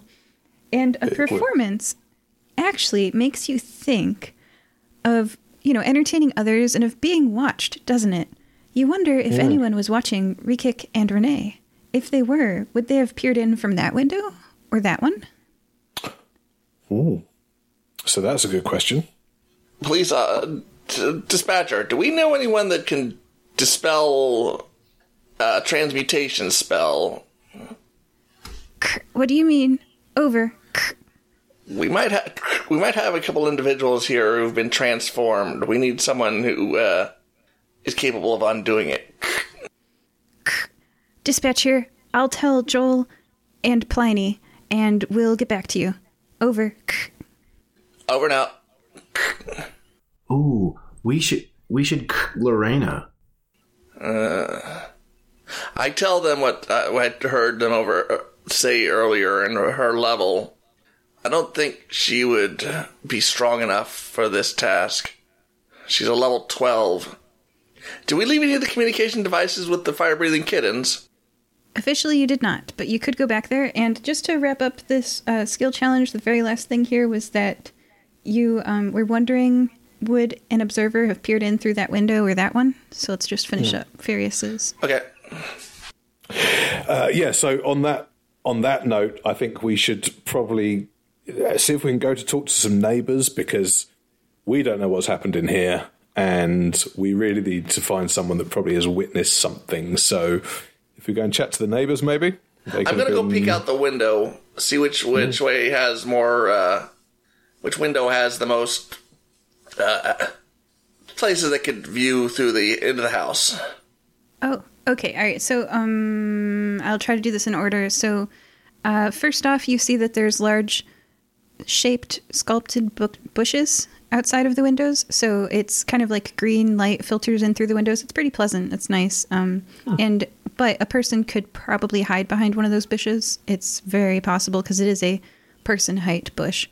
Uh, and you were going to go to the neighbors. So I will say, since it is midday, most people work away from the home during midday in Nikamui. So it's um, the neighbor who reported them missing isn't home right now. Okay. Okay. All right. So now you can all free act. Um, there's bushes that are person height outside of the windows. I'm gonna step outside and look at the ground and next to the bushes between the bushes in the house, looking for any footprints. Survival check. Uh, that's a nat. That's an ugly twenty. You crouch down to inspect the ground outside the windows. Between the bush and the wall, indented into the mulch, are what could be the divots caused by crouching in a pair of shoes while peering into the window. They are about size 11 in human footwear, the size of an adult male human, elf or tiefling, or maybe a young orc, or maybe a preteen loxodon or a toddler loxodon. The shoes you saw in the house were all smaller than these indentations, except for, of course, the pair of boots, which size to fit. um, but yeah, R- Rekik is a gnome and Renee is a halfling from the picture that you saw earlier. Ah, I'm going to follow the footprints. To do they uh, go anywhere? It's actually just the indentation of feet kind of Okay. between the bush and the window because that undisturbed ground has retained the shape of the foot that was kind of pressed into it. Okay, we definitely had someone looking in the window. Uh, medium bill, a medium sized creature. Don't know if it's human or not. It could be any number of species. At least size 11 shoe. Um, yeah, definitely looking in the window. Your friends hear you say that. I'm gonna I'm gonna radio to Lorena and uh, so Ch, Lorena, come back. Ch, yeah, over. Ch. Ch, It's Rolo over. Uh, or it's Rolo, not over. Uh, it's Rolo. Let me start again. It's Rolo, and we have uh, we found some some evidence over here that we think might be really uh, germane to the case. We've got a, a mouse and a teapot that are definitely people, and and uh, we also have some new shoes, a, a new ring, and a new cloak uh, that we want to show you. Over. Make a persuasion check, and let's see if she believes you that this teapot is people. oh, uh, yeah, that's an eighteen. okay, she does believe you that the teapot is people. and uh, she says, "Ch- Oh, that's terrible. As a wizard, I. I've been trained in polymorph, but I don't yet know true polymorph. So I, I mean, if they are people, like that would, that would take someone of immense power to like. How long have they been a mouse and a teapot? Ch- er, over. Ch- Ch- Definitely been longer than one hour, so I think we're pretty sure that this is a uh, true polymorph situation. Uh, over. Ch- it stays silent for a few seconds because true polymorph is only capable of being wielded by like a level 17 wizard there's very few level 17 wizards in the country of guaso like uh, it's un it's not a fight she can win and you can tell that she is definitely rubbing her temples thinking i just want to read my books i just want to read my books i don't want to take on a level 17 wizard and the line remains silent for a long time Fortunately, I, in the silence. Oh, go ahead. fortunately, I believe our guild has a couple, uh, especially one in particular, but uh, who's gotten rather famous for her uh, polymorph spell. If you that Do- is I her mean, do favorite we- spell do we do we get to go and uh, go and call in help from from some of our guild members, or are we? we I think we're on this one on our own, aren't we? Let's say that she's out of town and she'll be back in a week. She'll be back in a week. You can you can do it, but at the end. Right. So let's have a little reconvene. What do we know right now? We know there's cursed items. We know there's two people missing that we think are a mouse and a teapot. we know that some valuables have been burgled, but none of the cursed items seem to have been burgled. All the cursed items seems to still be here in the house. Is that right? yeah, Well, they're on us. The ones that are here are on us at least. Do we know if there's any other cursed items that are uh, are missing? We should have been here, but aren't but, but are missing from the list that uh, Pliny gave us. I'm going to check out the list. There's no cursed items on that list. And you guys are looking at that list. And actually if you go through the house, like you can see there's dresser drawers, uh, upended, like jewelry, dressers, um, totally empty of their jewelry. Uh, and I will say, you hear another thing come in from the communication stone. Ch- your communication stone makes a sound at you. Come in. Fire breathing kittens? Yes. Over. Ch- Yes. Over. ch- This is Pliny Jordan with the police. Ch- How can I help you, Pliny? ch- I'm, I'm calling to let you know that the moody bookseller, Lorena Sabin, um, she seemed really excited to solve the case after you guys talked to her last, and so she she did some fantastic interviewing, and she was able to get some names from the people that she was interviewing in the prison, and so now we've got two perpetrators that we know probably did this. So uh, she was very persuasive all of a sudden for some reason. Great work! You've solved the case. We are bringing in those two perpetrators into custody right now. Your job is done. You can come collect your 300 gold and return the commu- communication stones anytime in the next week. Over. Ch- Over. I'm not going to. bel- I. Uh, I don't feel right about this. I, I say to the other. I mean, it does all sound a little bit too good to be true, doesn't it? How has how has how has this all suddenly solved itself? Yeah. Yeah, the moment you told her about the polymorph, suddenly. Uh, maybe she knows a guy, Ah, a polymorph kind of a guy. Except for she didn't want to go up against a guy who could cast that level of spell. So if she knew who it was and she was so afraid of the person, why would she go bring him in? should we ask Pliny who the name of the guy that the two people that they're bringing in and who they are? There are more questions than answers, so I will leave you guys to think about it. This is the end of part one. Joining us this time were Rolo, Greetings. Goodbye. Tornin, Goodbye. and Furious. Well, I, I hope you're all as confused as I am because I'm pretty confused right now. But uh, let's find out in part two. See you all in part two. Bye. Part two, where I make tea in a person. Bye.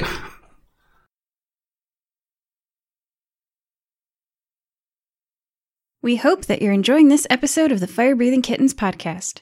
Please leave us a review on iTunes.com.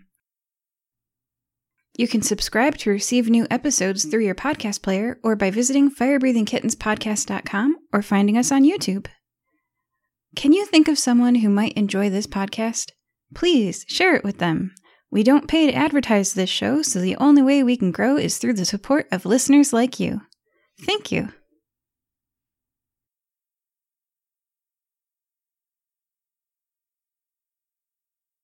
You can find more adventures on Amazon.com in the bookstore, Fire Breathing Kittens, all one word, podcast. That's right, you can curl up with a good book based on one of our podcast episodes. The authors do a really great job of adapting them into fun novels. And did you know that we have webcomics? Look for the adventures of Fire Breathing Kittens on webtoons.com. We also have official merchandise on redbubble.com. Yes, that's right. You really can own a notepad with the Fire Breathing Kitten logo on the front. Welcome back to Fire Breathing Kittens, a 5th edition Dungeons and Dragons podcast. We are joined again by Tornin, Hello. Rolo, Greetings. and Furious. Hey, everybody. Everybody, please roll a d20. 10. Six. Eight. Okay, I'm holding up a dice to the screen and it says 2. Who's the closest to 2? Oh, that was me. Please tell us what happened last time. Well, what happened last time? So we started off in a dream where we had this fight against some kind of spectral wizard with a red light shooting wand that turned us into a an armadillo, uh, a bottle of maple syrup, and a frying pan. Um, after that, we all woke up, and the uh, the police were in the guild hall chatting to our guild master. They uh, there was it's the one thousandth um, uh, crime in uh, Nicomoy. Um, so this is a very special one, and there's a whole uh, uh, departmental interconnectivity session going on to to get all the police departments working together. Um, and so we had to go to the Moody Booksellers Guild where we met a lady called Lorena who didn't really like us very much, but we gave her a communication stone so we could keep talking to her anyway. And she went off and did her own thing. And then we went went off to the crime scene. And um, after some rummaging around and some pretty odd behaviour going on in this little crime scene place, um, I've got myself some cursed shoes. Tornin has got himself a cursed ring, and Rolo has got himself a rather funky cursed cape, which I think we're all a bit jealous of. Um, but nobody really knows what's going on. We we, we we think we've also got a mouse and a teapot where we think that they might maybe used to be some people that have been transmuted into a mouse and a teapot, but we're not hundred percent sure just yet. And we're just on the cusp of trying to work out what we do next. And the police I think they have a suspect already. That's a very good point. Yes, that was the that was the final thing we found out. The police have got two suspects, I think it was, that they're bringing in. Yeah, two suspects. So, where do we go from here? And now I was thinking over the break that it's probably a good idea. Now we've got this cursed items. We know there's a book about cursed items back in the Moody Booksellers Guild bookstore. Um, do you guys think we should maybe go back and have a little read of that book? I second this notion. Yeah, it's too bad we can't buy it, but oh well. We can't buy it, but we can go thumb the pages a little bit more and maybe bend a couple more while we're at it. So uh, I think that's what we're going to do next. We're going to we're going to head back to the Moody Booksellers Guild and we're going to go read that book and find out what mysteries it holds for us. All right. You're familiar with the Moody Booksellers Guild Hall and Bookstore. The welcoming double doors have open hours on them. Someone's behind the front desk as you walk in and they say, Hello, welcome. And the cat makes like a meh sound as you walk by, like an old cat. Just like welcoming you, you know. I I whisper to uh, Furious that I will engage the shopkeep in conversation while he looks at the book, so that we don't get in trouble for because it's not a library, right? They'd probably get mad about that. Uh, it's, a, very- it's a very good point. It's a very good point. I think I think Tornin should probably go and say hello to the cat as well because he got on really well with it last time, and the cat didn't seem to mind him uh, petting it as well. So just in case the cat's watching this and keeping its eye on it too. All right, you guys do that. So you don't have to roll to read a book. That was Good. not a rolling Because my rolling has been terrible so far. So But you do roll an animal handling to see how well you get along with the cat, and roll a persuasion to see how well you're getting along with the reception clerk. I got a 20. Oh, the cat is purring. It's sitting in the bowl at the top of the vase, happy. I got a 19. And a 19. Okay, yeah. The receptionist isn't sure if you're flirting or not and is paying very close attention. I'm definitely flirting. oh, okay. So you can read the book with no interruptions. Excellent. Well, let's have a read. It's a thick volume with an attractive damask hardcover. You remember this damask from earlier and are able to find it easily. It's called 1001 Cursed Objects An Adventurer's Guide on What to Pick Up. Uh, so what do I do? I mean, I, I'm I'm going to flick through the book. I'm trying to find something about a shoe, about a cape, and about a ring. Yeah, this is an alphabetical list from A to Z of more than a thousand, you'd say 1001, cursed objects. Would you like to flip to any page? I've got a, a paper with all these a thousand and one cursed objects on it. Okay. Well, I'm I'm I'm I'm definitely going to look into my shoes first because they're on my feet, and that's what I care about the most. So let's go to. Is it under shoes or boots? I don't know. You check for boots because you're starting with A and you flip to B. I flip to and you B. find boots of the athlete. Hmm. The traction on this pair of boots is especially grippy. They have good arch support and the sides are made from a breathable material. Once per day, you gain plus four on any athletics skill check. And then there's like extra notes because this is a true guide. It says these are quite common. They were manufactured by the Minoans of Crete for centuries. They're popular as long lasting footwear. One of the perks of owning cursed boots is that your feet stay dry. Nice. I'm quite pleased with my boots. Then that sounds like a handy little prize. Okay, now I'm you're very happy. flipping. You're in yeah, the C section. through Do you to uh, to yeah, C C for cloaks. Yes, yes, that would be the next. Yeah, um, H I J K L. So you're flipping through C for cloak, and you go to C, A B C D E F G H I. You know, and H catches your eye before C L, and you see a picture of something that looks familiar. It's labeled the Choro wand. Casts an immensely powerful permanent version of a common spell for the cost of the heart an ironic amalgamation of permanence and change, the cursed Choro wand forever reminds its wielder of the price they've paid. One heart per spell cast. Unlike other curses in this curated list that only change hands at death, dear reader, legend has it that the Choro changes hands in combat. Some say the wand itself chooses its next wielder. Rumored to be a wood cylinder with a ruby at its base. Choro wand rating probably doesn't exist. Well, It's a cursed elder wand. Shh, that's copyright. well, I mean that sounds like a powerful artifact, and that sounds like something we've come in contact with in our dream earlier on. So, but it it takes the heart to cast a spell with it. I mean, that guy did us three times, right? That means there's three hearts that have been used in that in that little escapade. So, wow, that guy's dark side. I don't like him one little bit. it, it may be a little less literal in that maybe the person who wields it needs to have the heart inside of himself. Oh, Because, yeah, I think that would be uh, pretty dark. it was darker than I was expecting from the fire breathing kittens. But Yeah, I mean, I can change that. Um, DM makes notes. we tr- we try, but we don't always succeed, right? uh, if, if, if that's it, then I this because that's really creepy. Wow. Okay, so I need to tell these guys about uh, about this wand, but we'll, we'll, we'll loop back around with them a bit later on and just get them up to speed with what I've been reading here. Um, let's let's carry on flicking through the book and uh, find out a little bit more about Rolo's cloak. Cloak of the Performer. You recognize it because it's so dazzling. This dazzlingly sparkly crimson red glitter cloak ensures you draw the eye of the audience.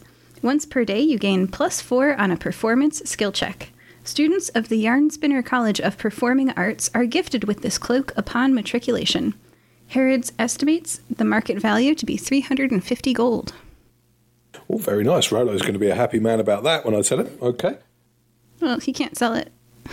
He can't, he can't get rid of it, can he? I suppose that's a good point. But at least he knows he's got something valuable. so let's uh, let's see about Tornin's I could will it to someone. let's see about Tornin's ring. What was that ring all about? Ring of the Silver Dragon. This snow white metal band remains cold to the touch regardless of how long it has been worn. For that reason, this ring can be a little bit uncomfortable to wear, dear reader. Grants resistance to cold damage. The Frost Dragons of Zithra will make one for you if you trade them a gold rat. Wow. Okay. So somebody's found themselves a gold rat, which in itself sounds like a pretty prized prized possession. Okay, so I, uh, I I put the book down and back on the shelf. Um, I go over to uh, Tornin. I call call Rolo over and I say, guys, these are some pretty cool little artifacts we've uh, we've got ourselves our hands on here. They might be stuck at my feet permanently, but I'm quite happy with these boots. I think I'll probably keep them. your your ring Cold sounds. resistance. Go on, Tornin. Yeah, yeah. Cold resistance sounds useful. I'm just happy that I'm snappily dressed. It matches my vest, so you know I'm I'm good. We're happy days. Ah, but the wand. The, there's the one. The one. The most important thing I think I found out from that book is is about the Chobo wand. So apparently, there's this wand, and it sounds pretty much like what that guy had in the dream that we saw earlier on. Um, it's clearly a clearly a powerful device. I'm not going to tell you about how the guy makes it work because it'd give you nightmares. Um, but suffice to say, I think this thing is in action here, and I'm pretty sure we need to find this guy and put a stop to him doing it because there's going to be a lot more problems if we don't if we don't do that.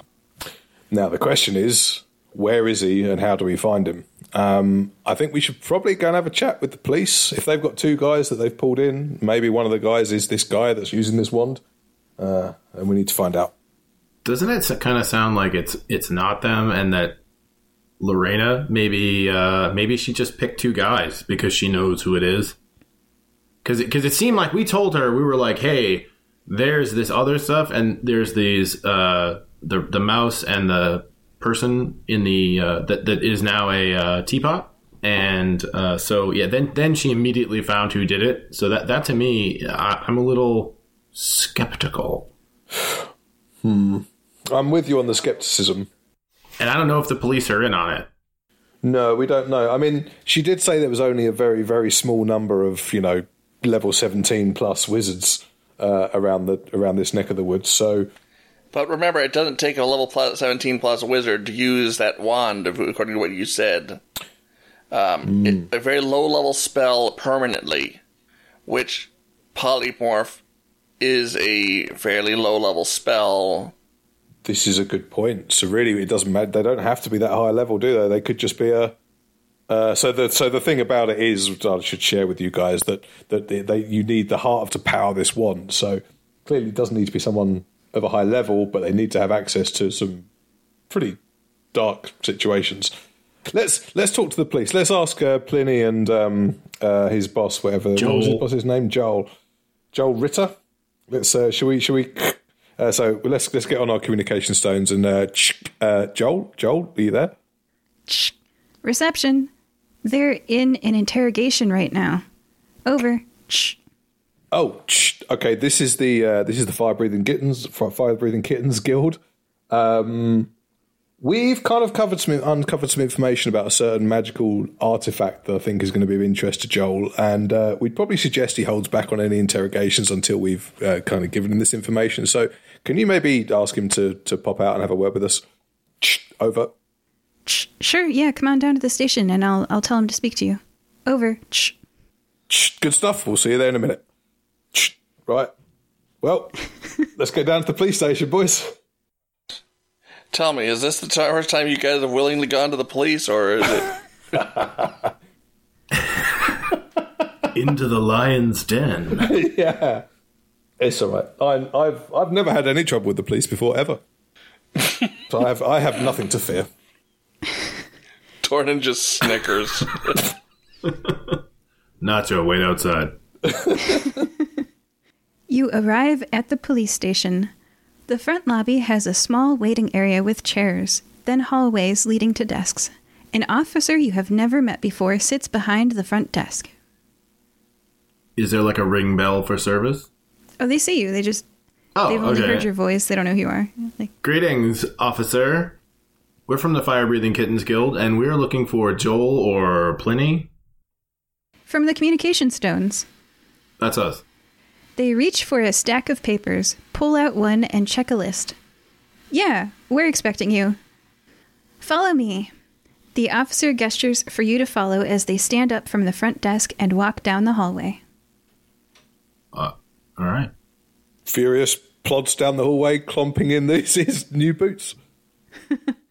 I sashay. I sashay down the hallway with my amazing cloak, and I do a spin in the middle of the, like near the water cooler, just what where there are the most people. I just cover my eyes with my hands and w- wondering what the heck did I get myself into. Aww. Well, f- the hand with the ring, by the way.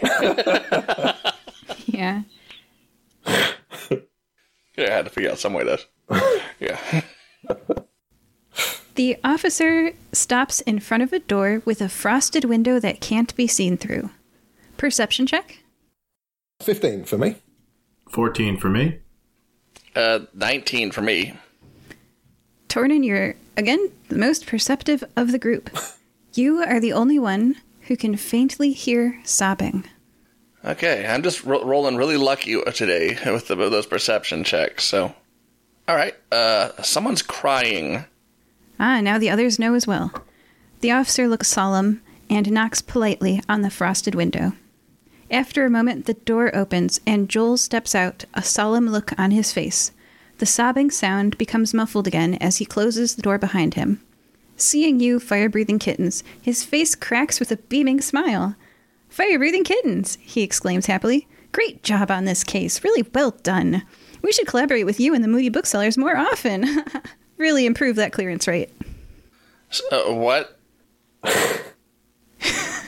I've Yeah. what happened there, Joel? Oh, well, Lorena identified these suspects. Got the intel from the prisoners, told us about uh, the, the inside scoop, and now we've got them and they've already confessed. Oh, they confessed. Yeah. They're signing their written confessions now. Wow. So who who who are these people? Who are the, who have you arrested? Ayana Sid and Arya de Villiers, the older police officer tells you. Wow. Okay. How do you know that these two did it? I'm curious. Well, they confessed. And Joel uh, is facing across the hall, so he sees a second interrogation room's door open, and it kind of cuts him off in mid mid speech. Pliny steps out, smiling victoriously. Seeing you there, Pliny beams and holds up a pad of paper. Signed confession, he says. We did it. Case closed. Um, may I see that, please? Of course. Pliny hands you the confession. It is by Arya de Villiers, and it says basically along the lines of It's our fault. It was us. We broke into the apartment at midnight and I fireballed them. It's all our fault. It was us. We did it. Um, did we see any signs of a fireball going off? Because that's a very distinctive sp- in that in that uh, uh, house. Because that would be a very distinctive spell. Are you asking in character or out of character? Out of character. Okay. Out of character, your fellow players can answer you. Uh, well, we didn't see any singeing of anything, did we? That wasn't ever mentioned. No. It seems it seems unlikely to me that anything was fireballed in that place. I think we would have we would have spotted it surely. We did enough insights and perceptions and all sorts of checks to to have spotted some burnt things. Agreed. It was destroyed, but it didn't look like it was fireballed. Yeah, just trashed. Hey, Pliny, what do you think about just letting us talk to the to the witness or to the um, person who just confessed to Arya real quick? I mean, I just got like one thing to ask. We'll be right out of your hair. After that, you can wrap up the paperwork while we're doing that. Sure. Pliny is super cooperative. He's so fresh faced and young and new, and he lets you right in the interrogation room. Joel opens his mouth and holds up a finger, but you're inside before he can say anything. Uh, and then he lowers his fingers and he's like, They're, they've already confessed, sure. Okay. And you are inside the interrogation room. You enter the tiny interrogation room. It smells like fear. A tired, crying young human, probably only 20 years old, holds his head in his hands and sobs. I've been on the other side of this table before, man. So, uh, what's going on? Persuasion check. Oh, nine. He's a little bit busy with his own stuff right now, so he keeps holding his head in his hands and uh, isn't gonna. Because you, your role the result is that he's not gonna talk to you. No. But there is a second person. If you'd like to talk to them, I know the dice I- are sometimes un. It's, it's like I, I want to advance the story, but I want the dice to be powerful, so I'll, I'll just say this particular person is just sobbing. All right. Well, I, I give him a clap on the back. I'm saying, listen, I'm going to go talk to your buddy over there, see what he can tell me. I'll be back here in 10 minutes. You collect yourself. We'll be good. All right? Chin up. So I head over to the other room. All right, you are entering that tiny interrogation room. Joel, the older partner, steps towards this man as you walk in, and he continues his interrogation. You can observe, I guess. He holds up the bag of evidence, two hairs clearly visible inside, and in a growly voice says, We know it was you two. Your old dock worker co worker ratted on you, and these two hairs from the crime scene match both of you. We know you did it. It's good if you confess. You'll get less time. What color hair do these two individuals have? Brown. Is the state of forensics that, that they're like, "Ah, it's brown, must be a match? Yeah, that's the exactly the state of uh, forensics. okay, so um, do either of these guys look uh, like spellcasters, or are they just like, how are they dressed? Like dock workers? It's some, now, Joel. I don't want to tell you how to do your job here, guy, but it seems like something's not adding up about this. Do you do you do you see where I'm going? I don't see what you're going where you're going at all. We've got the coworkers suggesting that these two committed a string of burglaries. We've got the hair that matches them.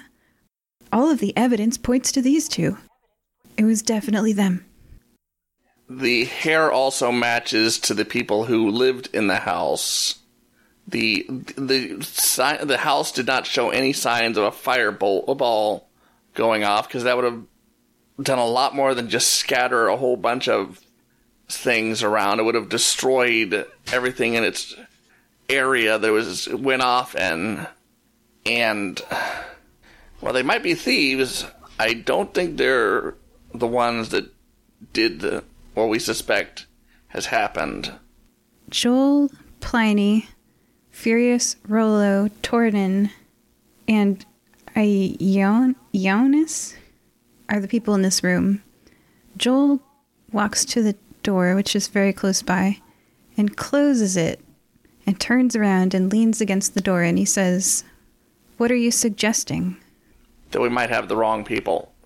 We last night we had a bit of an unusual encounter with I'm not going to go into details, but a powerful magical artifact that we think might have had something to do with it. We found what we believe to be transmuted individuals, possibly the the missing people. I have a teapot that used to be a person, so Oh, it's in the room. Uh, yeah, I'm carrying Oh, it with me because it's a it's a person, and the mouse is there too, Oh, and the gosh. crackers. The mouse is squeaking and it's so afraid. So F- Furious Johnson asks to Ionis, uh, tell me what you know about the Chobo wand. The past middle aged police officer clears his throat and crosses his arms, leaning against the closed door in this soundproofed, basically, interrogation room. So Furious Johnson, oh, go on. Sorry. Oh, no, no, go ahead. I was going to say Furious Johnson looks at Giannis and then looks at Joel, looks at back to Giannis again, looks back to Joel squinting and says, "Maybe you should be the one that tells us about this Chobo wand, Mister Witter." Okay, I'm just gonna like flash split second around the room. You notice that the the person crying in front of you is holding a bar of soap in his hands, which is a little unusual. he's holding onto this bar of soap and he's looking at Joel with terror in his eyes and he says, "I'll sign it. I'll sign it. This is yeah, I confess. Um, we robbed those two dwarves at noon, and I disintegrated them, and that's why there's no bodies. It was it was me. It was us. We did it. Bring me the confession. Wait, Ah, dwarves? I thought they were. Wait, I thought we were dealing with another. Are you physically reacting or are you verbally reacting? Because Pliny is going to physically react and try to head past Joel to get the confession document. Oh, I stopped Pliny. Oh, We're not dealing with dwarves as our victims here. One was a halfling, remember? Pliny's going to do a little check. Going to roll a little die. Ahem, that was a four. Pliny shrugs and says he wouldn't confess if he didn't do it. Uh, he might have robbed a dwarf, but he didn't exact technically confess to the targets that we are dealing with here. I, I'm going to jump up and I'm going to grab the soap from this guy. Oh no, he's not going to give it to you. He cradles it like it's a baby. I I mage hand the soap from him. Oh no, he cries. He cries more and he's like, You don't understand. I said, That's a I- I- person, isn't it? Yeah, oh yeah, it's this is people. This soap is people. And I am like, so I say, I say, so you wouldn't mind if I broke the soap then? He's freaking out so much. He's like, No, don't hurt her. That's Ah. what I thought. Your soap is a person. Knew it.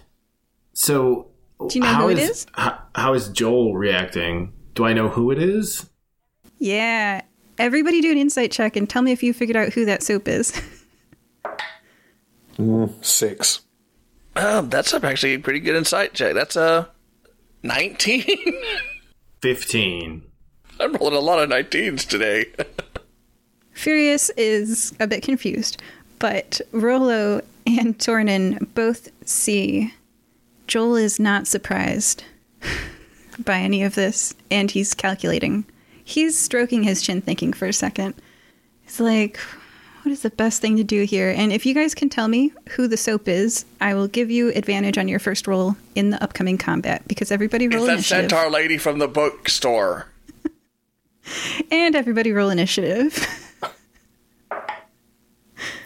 I can't think of her name right now, but it's Lorena. It was Lorena. Lorena. Lorena the soap lady. Um, well, at least it wasn't glue. Nat 20. Dirty 20. Three. So the uh, we have a crooked cop here. Great. Pliny is going to get so disillusioned today. I'm going to break that poor boy. Well, Pliny is going to get something because the first thing that happens in this battle is that Joel withdraws a wooden cylinder with a red stone at its base from the deep recesses of his uniform. He points it at the back of his unsuspecting partner, and a red beam of light fires out from it, and Pliny turns into uh, somebody roll a d6, Uh, we got a four. A shopping bag. No, Pliny, no. Paper or reusable? Paper. Okay. A oh, rigid God. paper shopping bag. Right. Tornin, you're up first. All right. I'm going to do non lethal damage. Yeah, I'm there's some going to- handcuffs nearby. You can probably. You sound so disappointed. That is a 16 to hit this guy. With what?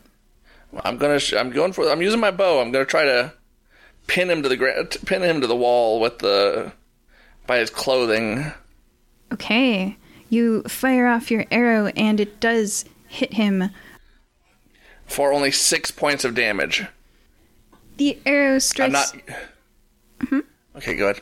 I'm not using my my feet right now. I'm just gonna. But yeah, okay. The arrow strikes the past middle aged police officer in the arm, and his arm is pinned to the wall briefly. It's not like a grapple check, so it won't stay there, but it happened. After Tornin, it's Rolo. You guys just. Get that wand from him. Oh, okay. All right. Yeah. So I'm going to cast invisibility on myself, and then I'm going to move in as close as I can to Joel. Everyone was within 10 feet of Joel before this combat started because it is a very small room. Ah. Okay. Then I will stay where I am. Yeah, I think you cast with disadvantage if you are using a ranged spell and you're in melee distance, or and I think bows and arrows are disadvantage. Yeah, I, I rolled Yeah. disadvantage, so I rolled fortunately Yeah. high enough to hit. But your first roll in this combat, you do get advantage because you um you got the name. So what do you do, Rolo? You're invisible. That's the end of. Is that the end of your turn? Uh, I, I I wanted to grapple him to try to grab the wand, but I can't do that in the same turn. I don't think so. Ah, okay. Well then, your invisibility will assist your grapple attack angle probably next turn. He won't see it coming. No, no. I'm a wily halfling. That's good. After Rolo, it's Joel. All right. Joel casts Spiritual Weapon. You guys see a floating spectral weapon appear into the air. It's a giant police baton.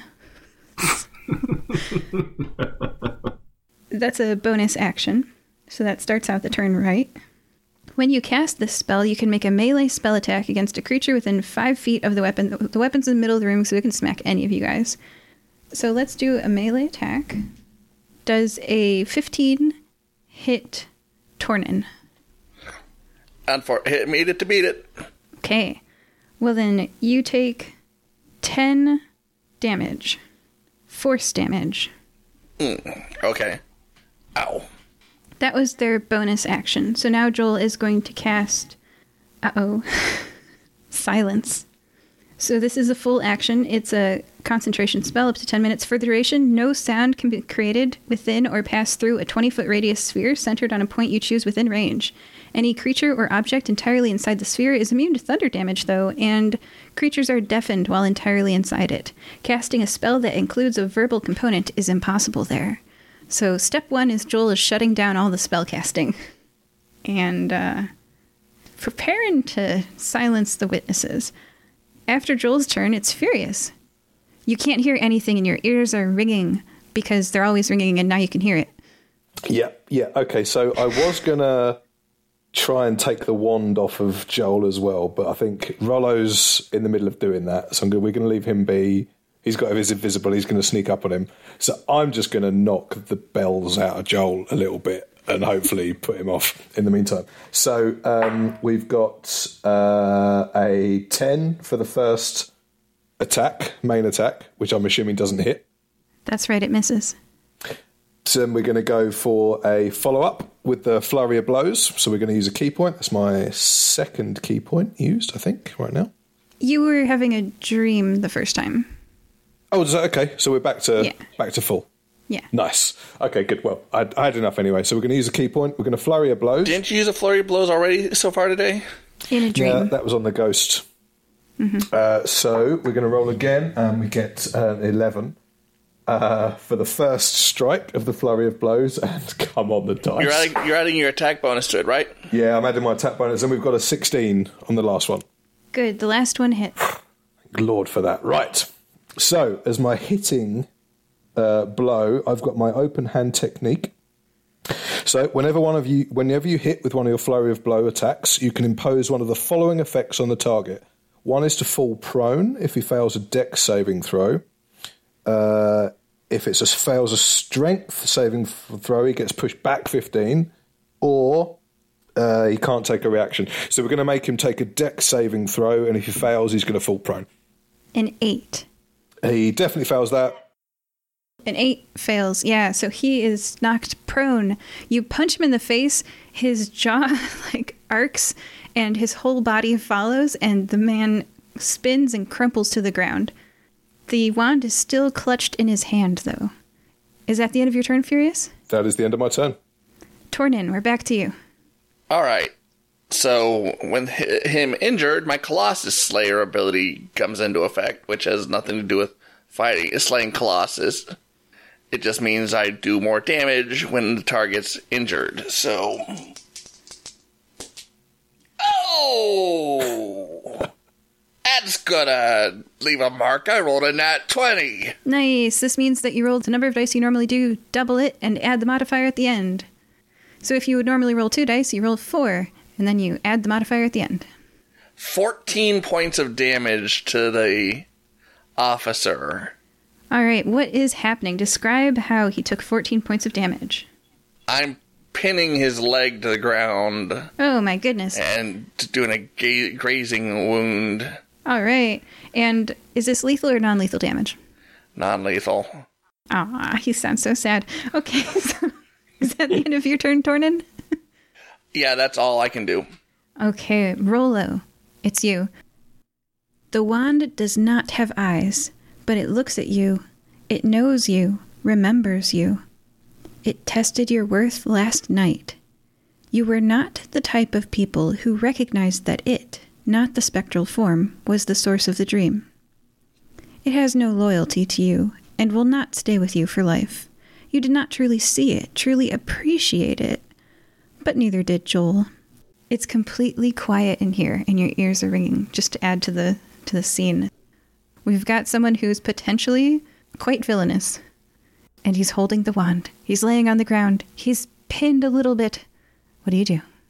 I stealthily and invisibly go over and try to grapple the wand out of his cold, dead hand. Well, I guess not dead yet.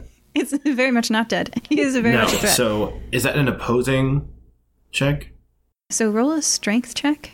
I'm going to roll a strength check with disadvantage because he's not expecting it. He got a 13.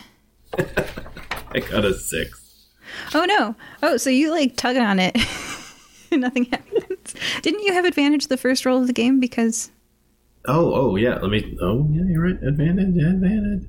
Cuz you correctly named Yeah, you get bonuses for solving the mysteries. I did worse that time, so you know. Yeah, you're gonna have to get more than a six. Um, so. I'm very small, guys. I mean, I'm doing my best. He is only two and a half foot tall, right? Aww. Yeah, I'm doing my best. I'm, I'm 211, man. Aww.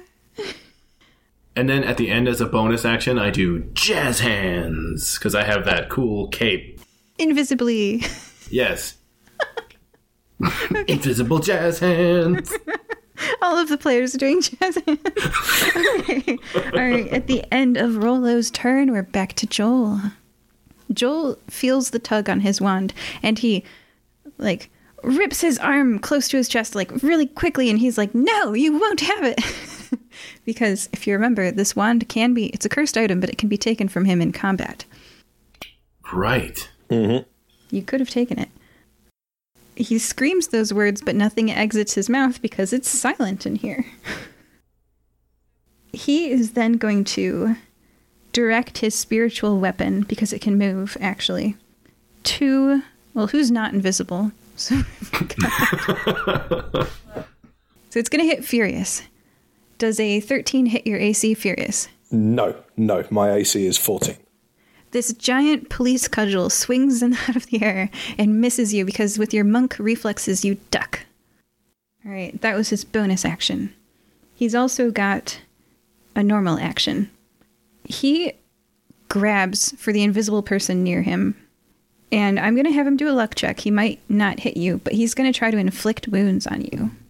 And if this is above a 10, then he, oh yeah, he, he grabs you.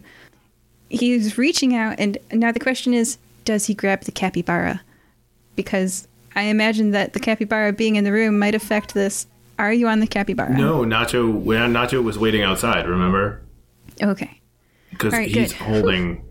Yeah. Nacho's holding. So I'm so glad that Nacho is not affected by this inflict wounds because he casts. It says casting time one action range touch components verbal and somatic. So he drops the silence. You guys can hear again because now he needs it to cast spells. He's on the ground. The poor thing. He's changed his mind about his priorities for the battle, and he's going to make a melee spell attack against you.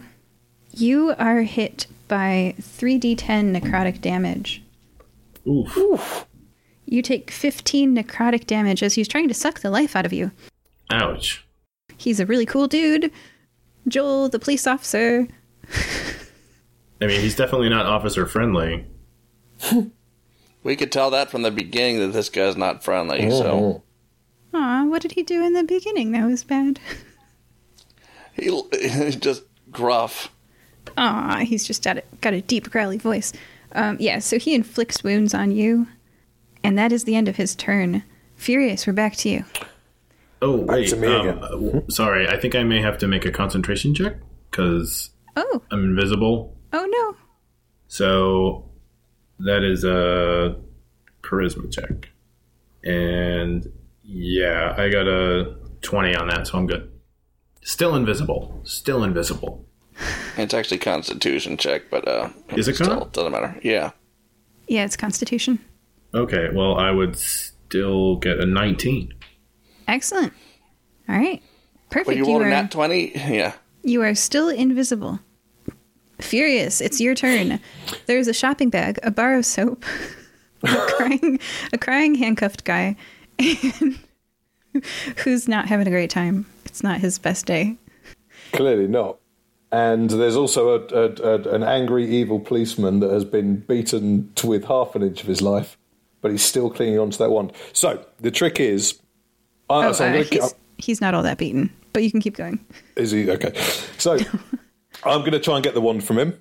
Uh, I'm going to try and do it in combat. So um, what's the how, how would I do that? Is um, am I using some kind of sleight of hand thing here, or do I just crack on and just continue to pound him with fists and boots and head? Um, Let me look that up. If anybody knows this in the D&D rules, how do you snatch items from people? S- sleight of hand. Sleight of hand? Okay, so and then what does he roll to oppose that? Uh, his own sleight of hand or Perception usually. um well, I mean he's it doesn't really matter if he sees it or not, right? True. Oh, you're right. Um, Yeah, let's do contesting sleight of hand. So go ahead and roll your sleight of hand. He's gonna roll Okay. his sleight of hand. He rolled a six. so I get a 14 plus a 3, 17 total.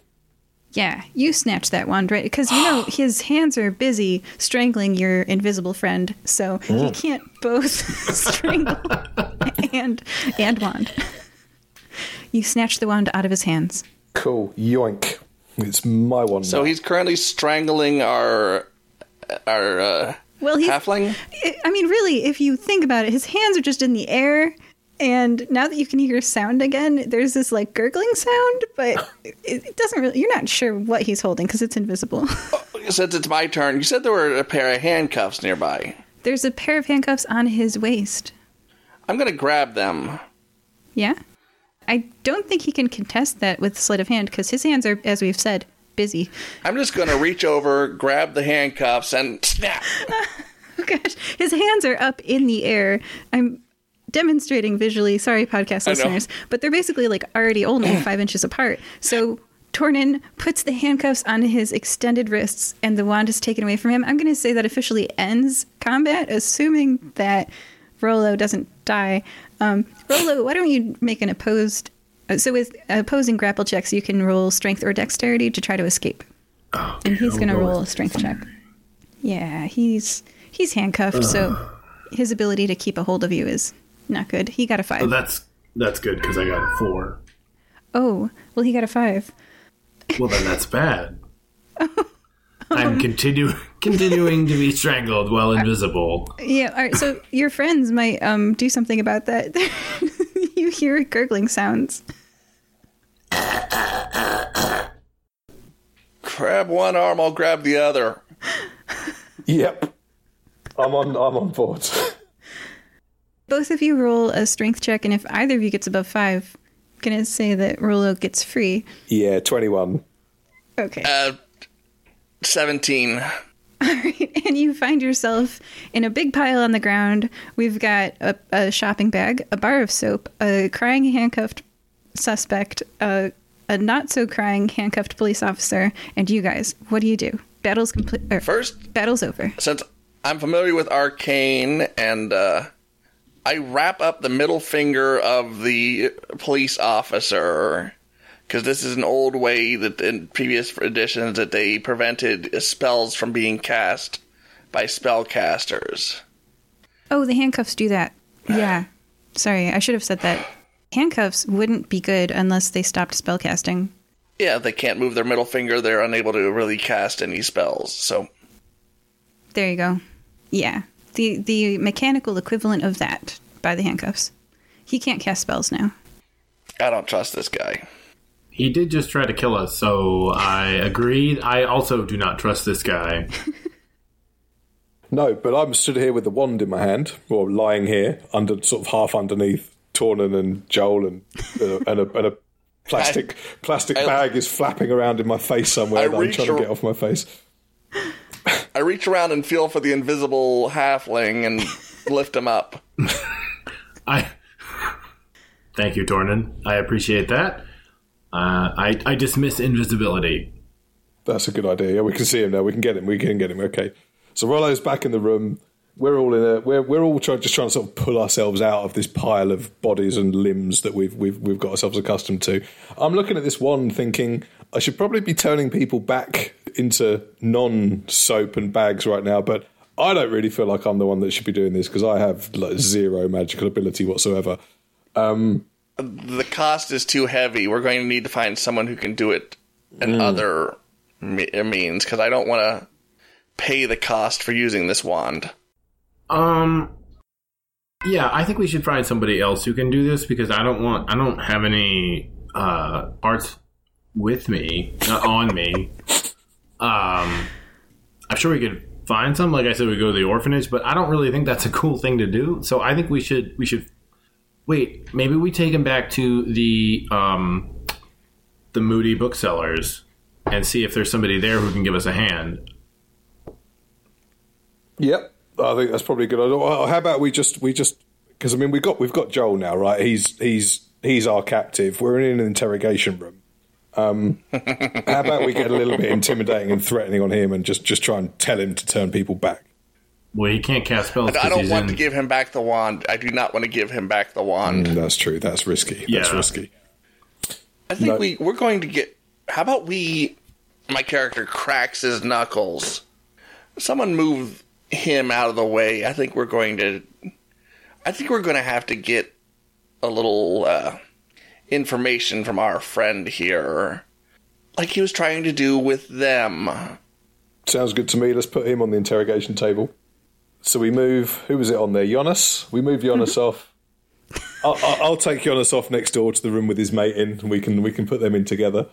All right. We'll, we'll Yep. put put the bar of soap and the plastic bag on the table in front of Joel, and uh, start asking him some questions. Okay. What do you ask him? So, Joel, dude, what the hell were you playing at? What what was that all about? And roll a persuasion check. Oh my lord, uh, seven.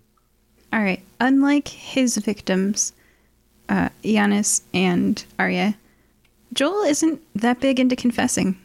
He's like not going to confess, and you can't make him. He got a seven. Let's try a let's try a, a sort of a guilt tripping tactic on him. Let's let's try and make him feel that he's he's done bad things and he's ruined people's lives and he's he's caused a big old mess that, that now needs to be cleaned up. That's the that's the is that the approach we should take? You've done a persuasion check. It was a seven. Yeah, I've failed, so yeah, Yep. I can't do anything.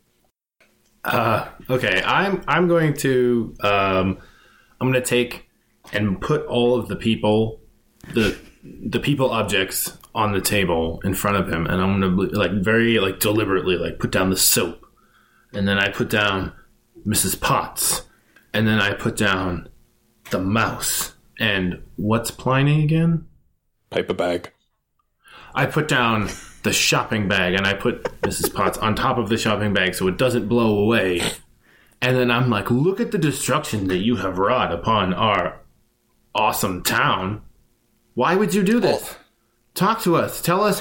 Help us understand so that we can get you a better, shorter sentence.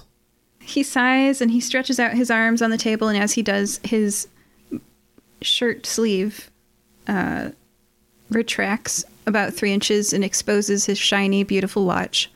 He, um, you know, tosses his head and his expensive haircut, which I probably should have mentioned earlier. Um, you know, I mean, he says comfort and luxury. You think I make all that much as a police officer? Come on. I wouldn't be able to afford half of the things that I enjoy in life if that's all I did. Well, you're not going to have much more comfort and luxury where you're going to be going. But I'm cha. Okay, and what do you guys do next? Well, first, uh, I'm going to wait a week for Pidge to come back. In this room? No, no, not in the room. I'm leaving. I got the we got what we needed from this uh, officer, a confession. You don't need a confession to convict people. That's the whole point of this adventure. Confessions can be false. What do you do? I go out and I tell him we have our uh, our uh, criminal. Okay, the receptionist follows you into the interrogation room and sees that it's Officer Joel and says, Why is Officer Joel in handcuffs? Fire breathing kittens, we were collaborating with you. We weren't asking you to arrest our officer. I think we need to teach you a little bit about policing. We arrest the suspects, not the officers. We've already got a confession from him. and you don't, by the way, officially, D&D oh. version, you do Okay, not. we that have- persuasion check failed. Evidence that we've already determined is what of the crime be, having been committed with the tool, with him in possession of the tool that was part of the crime being committed. I hold up the wand. We determined this was being used on the victims of the crimes. So he had motive, method, and opportunity to commit this crime. Yeah. Yeah, we determined we discovered a bo- uh, well, it's complicated, but we've already encountered this wand. Uh, In a dream. I'm not gonna. It was a situation that's. I'm not gonna get into details. It, it would be too difficult to explain. And who was it who wrested the wand out of his hand? Uh, that was me. That was my fault. So the moment that Tornin is he's talking and he's gesturing with this wand, it kind of like floats through the air back to Furious. Oh, great. Is this my one now? You won it in a battle. Well, this is going to be absolutely no use to me whatsoever. So, Rolo, how about you come here and uh, I'll give you a free slap and uh, you, can, you can you can combat this wand out of my hands. How'd you fancy that? I was thinking, you know, what if what if we got into a fight and then I used Mage Hand to pick up the wand and like throw it somewhere? Would would it be bonded to me? it's bonded to you unless it's bonded to someone else. Oh, that's foolish. All right. I got an idea. I sla- I put my hand down on the table, my elbow down on the table with uh, my hand up. Arm wrestling Doesn't style. have to be. Yeah, you guys can arm wrestle for it. Whichever one of you wants this wand can have it. I'll do a thumb war for it. There you go. So, So- um, who wants the wand? Raise your hand if you do. I'm not going to use it, but I want Okay. to make sure that this thing is. Let's have both of you roll a dice. I'm going to roll a dice. Whoever is closest to the number I roll get the wand, gets the wand. 18. Uh, 20. It was a 16. All right. All right. I will keep the wand for safekeeping. Uh, I'll just put that with my other secret stuff, and we'll. Your pocket. Your pocket, because it, it's to just, it, it goes to your secret stuff and then it comes back and goes in your pocket. Awesome! I have the heart wand. Cool. Having it means that bad guys don't have it. All right. So, is Yeah. there anything else that you'd like to say to the reception clerk, police officer, before um, we conclude this adventure? So, you've got the evidence that there's a book, there's a wand, there's some shopping bag, soap, teapot, mouse. And he even turned his partner into a bag. That's how bad this Joel was. He had no respect for the police whatsoever. And a cat and a large vase as well at the Moody Books set- uh, store. We can't forget those two either. They're- They're probably worth going and having another look at as well, yeah. A week later, your friend, the level 20 transfiguration wizard, comes and true polymorphs all of them back into the forms that they should have. The cat transforms into a porcupine person, and the vase transforms into a black dragonborn. They were transformed 15 years ago, and the cat's age melts off of it as it is a, a young person once again. A porcupine person? A young porky person once again. A prickly individual, to say the least, but it's probably very friendly. How do you hug? A dragonborn. They've got scales. Perfect. A match made in heaven. Shantae Kampush and Vaclav Kampush. Why did they have all these cursed items in their house? Oh, um, Re, re, Rekik and Renee, were they like collectors? Did they did they accidentally step on them? I really that's what I'm really curious about. Like, why do you have all this junk around? That, that's like now I have this cape. Do they want payment for the cape? I have so many questions. yeah, and it's kind of like now you're thinking about when I die, is the person who finds my body going to possess this cape now? And is that basically like, yeah, um, it's like as you're an adventurer and you go through life, you just kind of if you're in a dungeon and you're touching treasure, sometimes it stays with you forever. So And former sometimes it's a adventurers just- mimic. Yeah, sometimes it's a mimic. Okay, so um, do you guys have any questions before we conclude? Oh, yeah, what happens to Joel? Um, you guys have plenty of evidence. You've got the fact that there were two hairs instead of one hair. If you hunt down that one hair, it was from Joel originally. Um, he destroyed it though. You guys have the confessions not matching. Mm-hmm. You guys have the items that, upon being turned back into people, do indeed testify that they were turned into those items by Joel. And you've got the fact that he, if his house is searched, he owns much more expensive items than he should as a police officer. And he is, upon that evidence and not a confession, convicted of his crimes. The local orphan disappearance rate goes way down. That's the best outcome of all of this, I'm sure. D- yeah, did we run Joel's photo over to like the orphanarium? Like, hey, has this guy got like a punch card here? Like, get nine orphans, get the tenth free. And that concludes our adventure. Joining us this time were Yay! Rolo, Later, everybody. Furious, See you later, guys. See you next time. and Tornin. But see you later.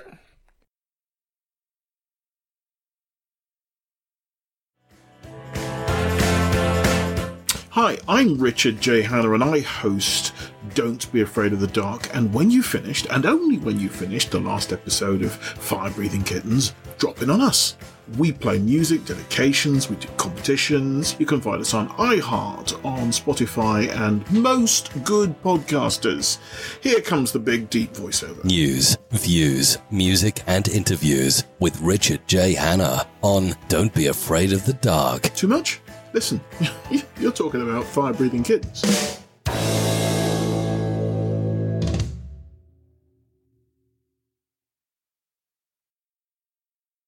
This is Molly Lancaster, head researcher of Mortcomb Exeter Institute. First day of Mission Clio. We dive tomorrow. Last year, there was an earthquake, and the Institute found evidence of something the lost city. I don't want to get my hopes up, but my gut's telling me this is it. And I'm usually never wrong about these kinds of things. The Cleo Files by Miriam Meeks and Jonathan West. This is not a promo because this is not a podcast. With Nothing to Say is a show with absolutely nothing to say. Sometimes it's just me, sometimes it's others, but always, no matter what, we have nothing to say. So find us on Apple Podcasts, Spotify, or wherever you get your podcasts, and hopefully we might just be there. Or maybe we won't.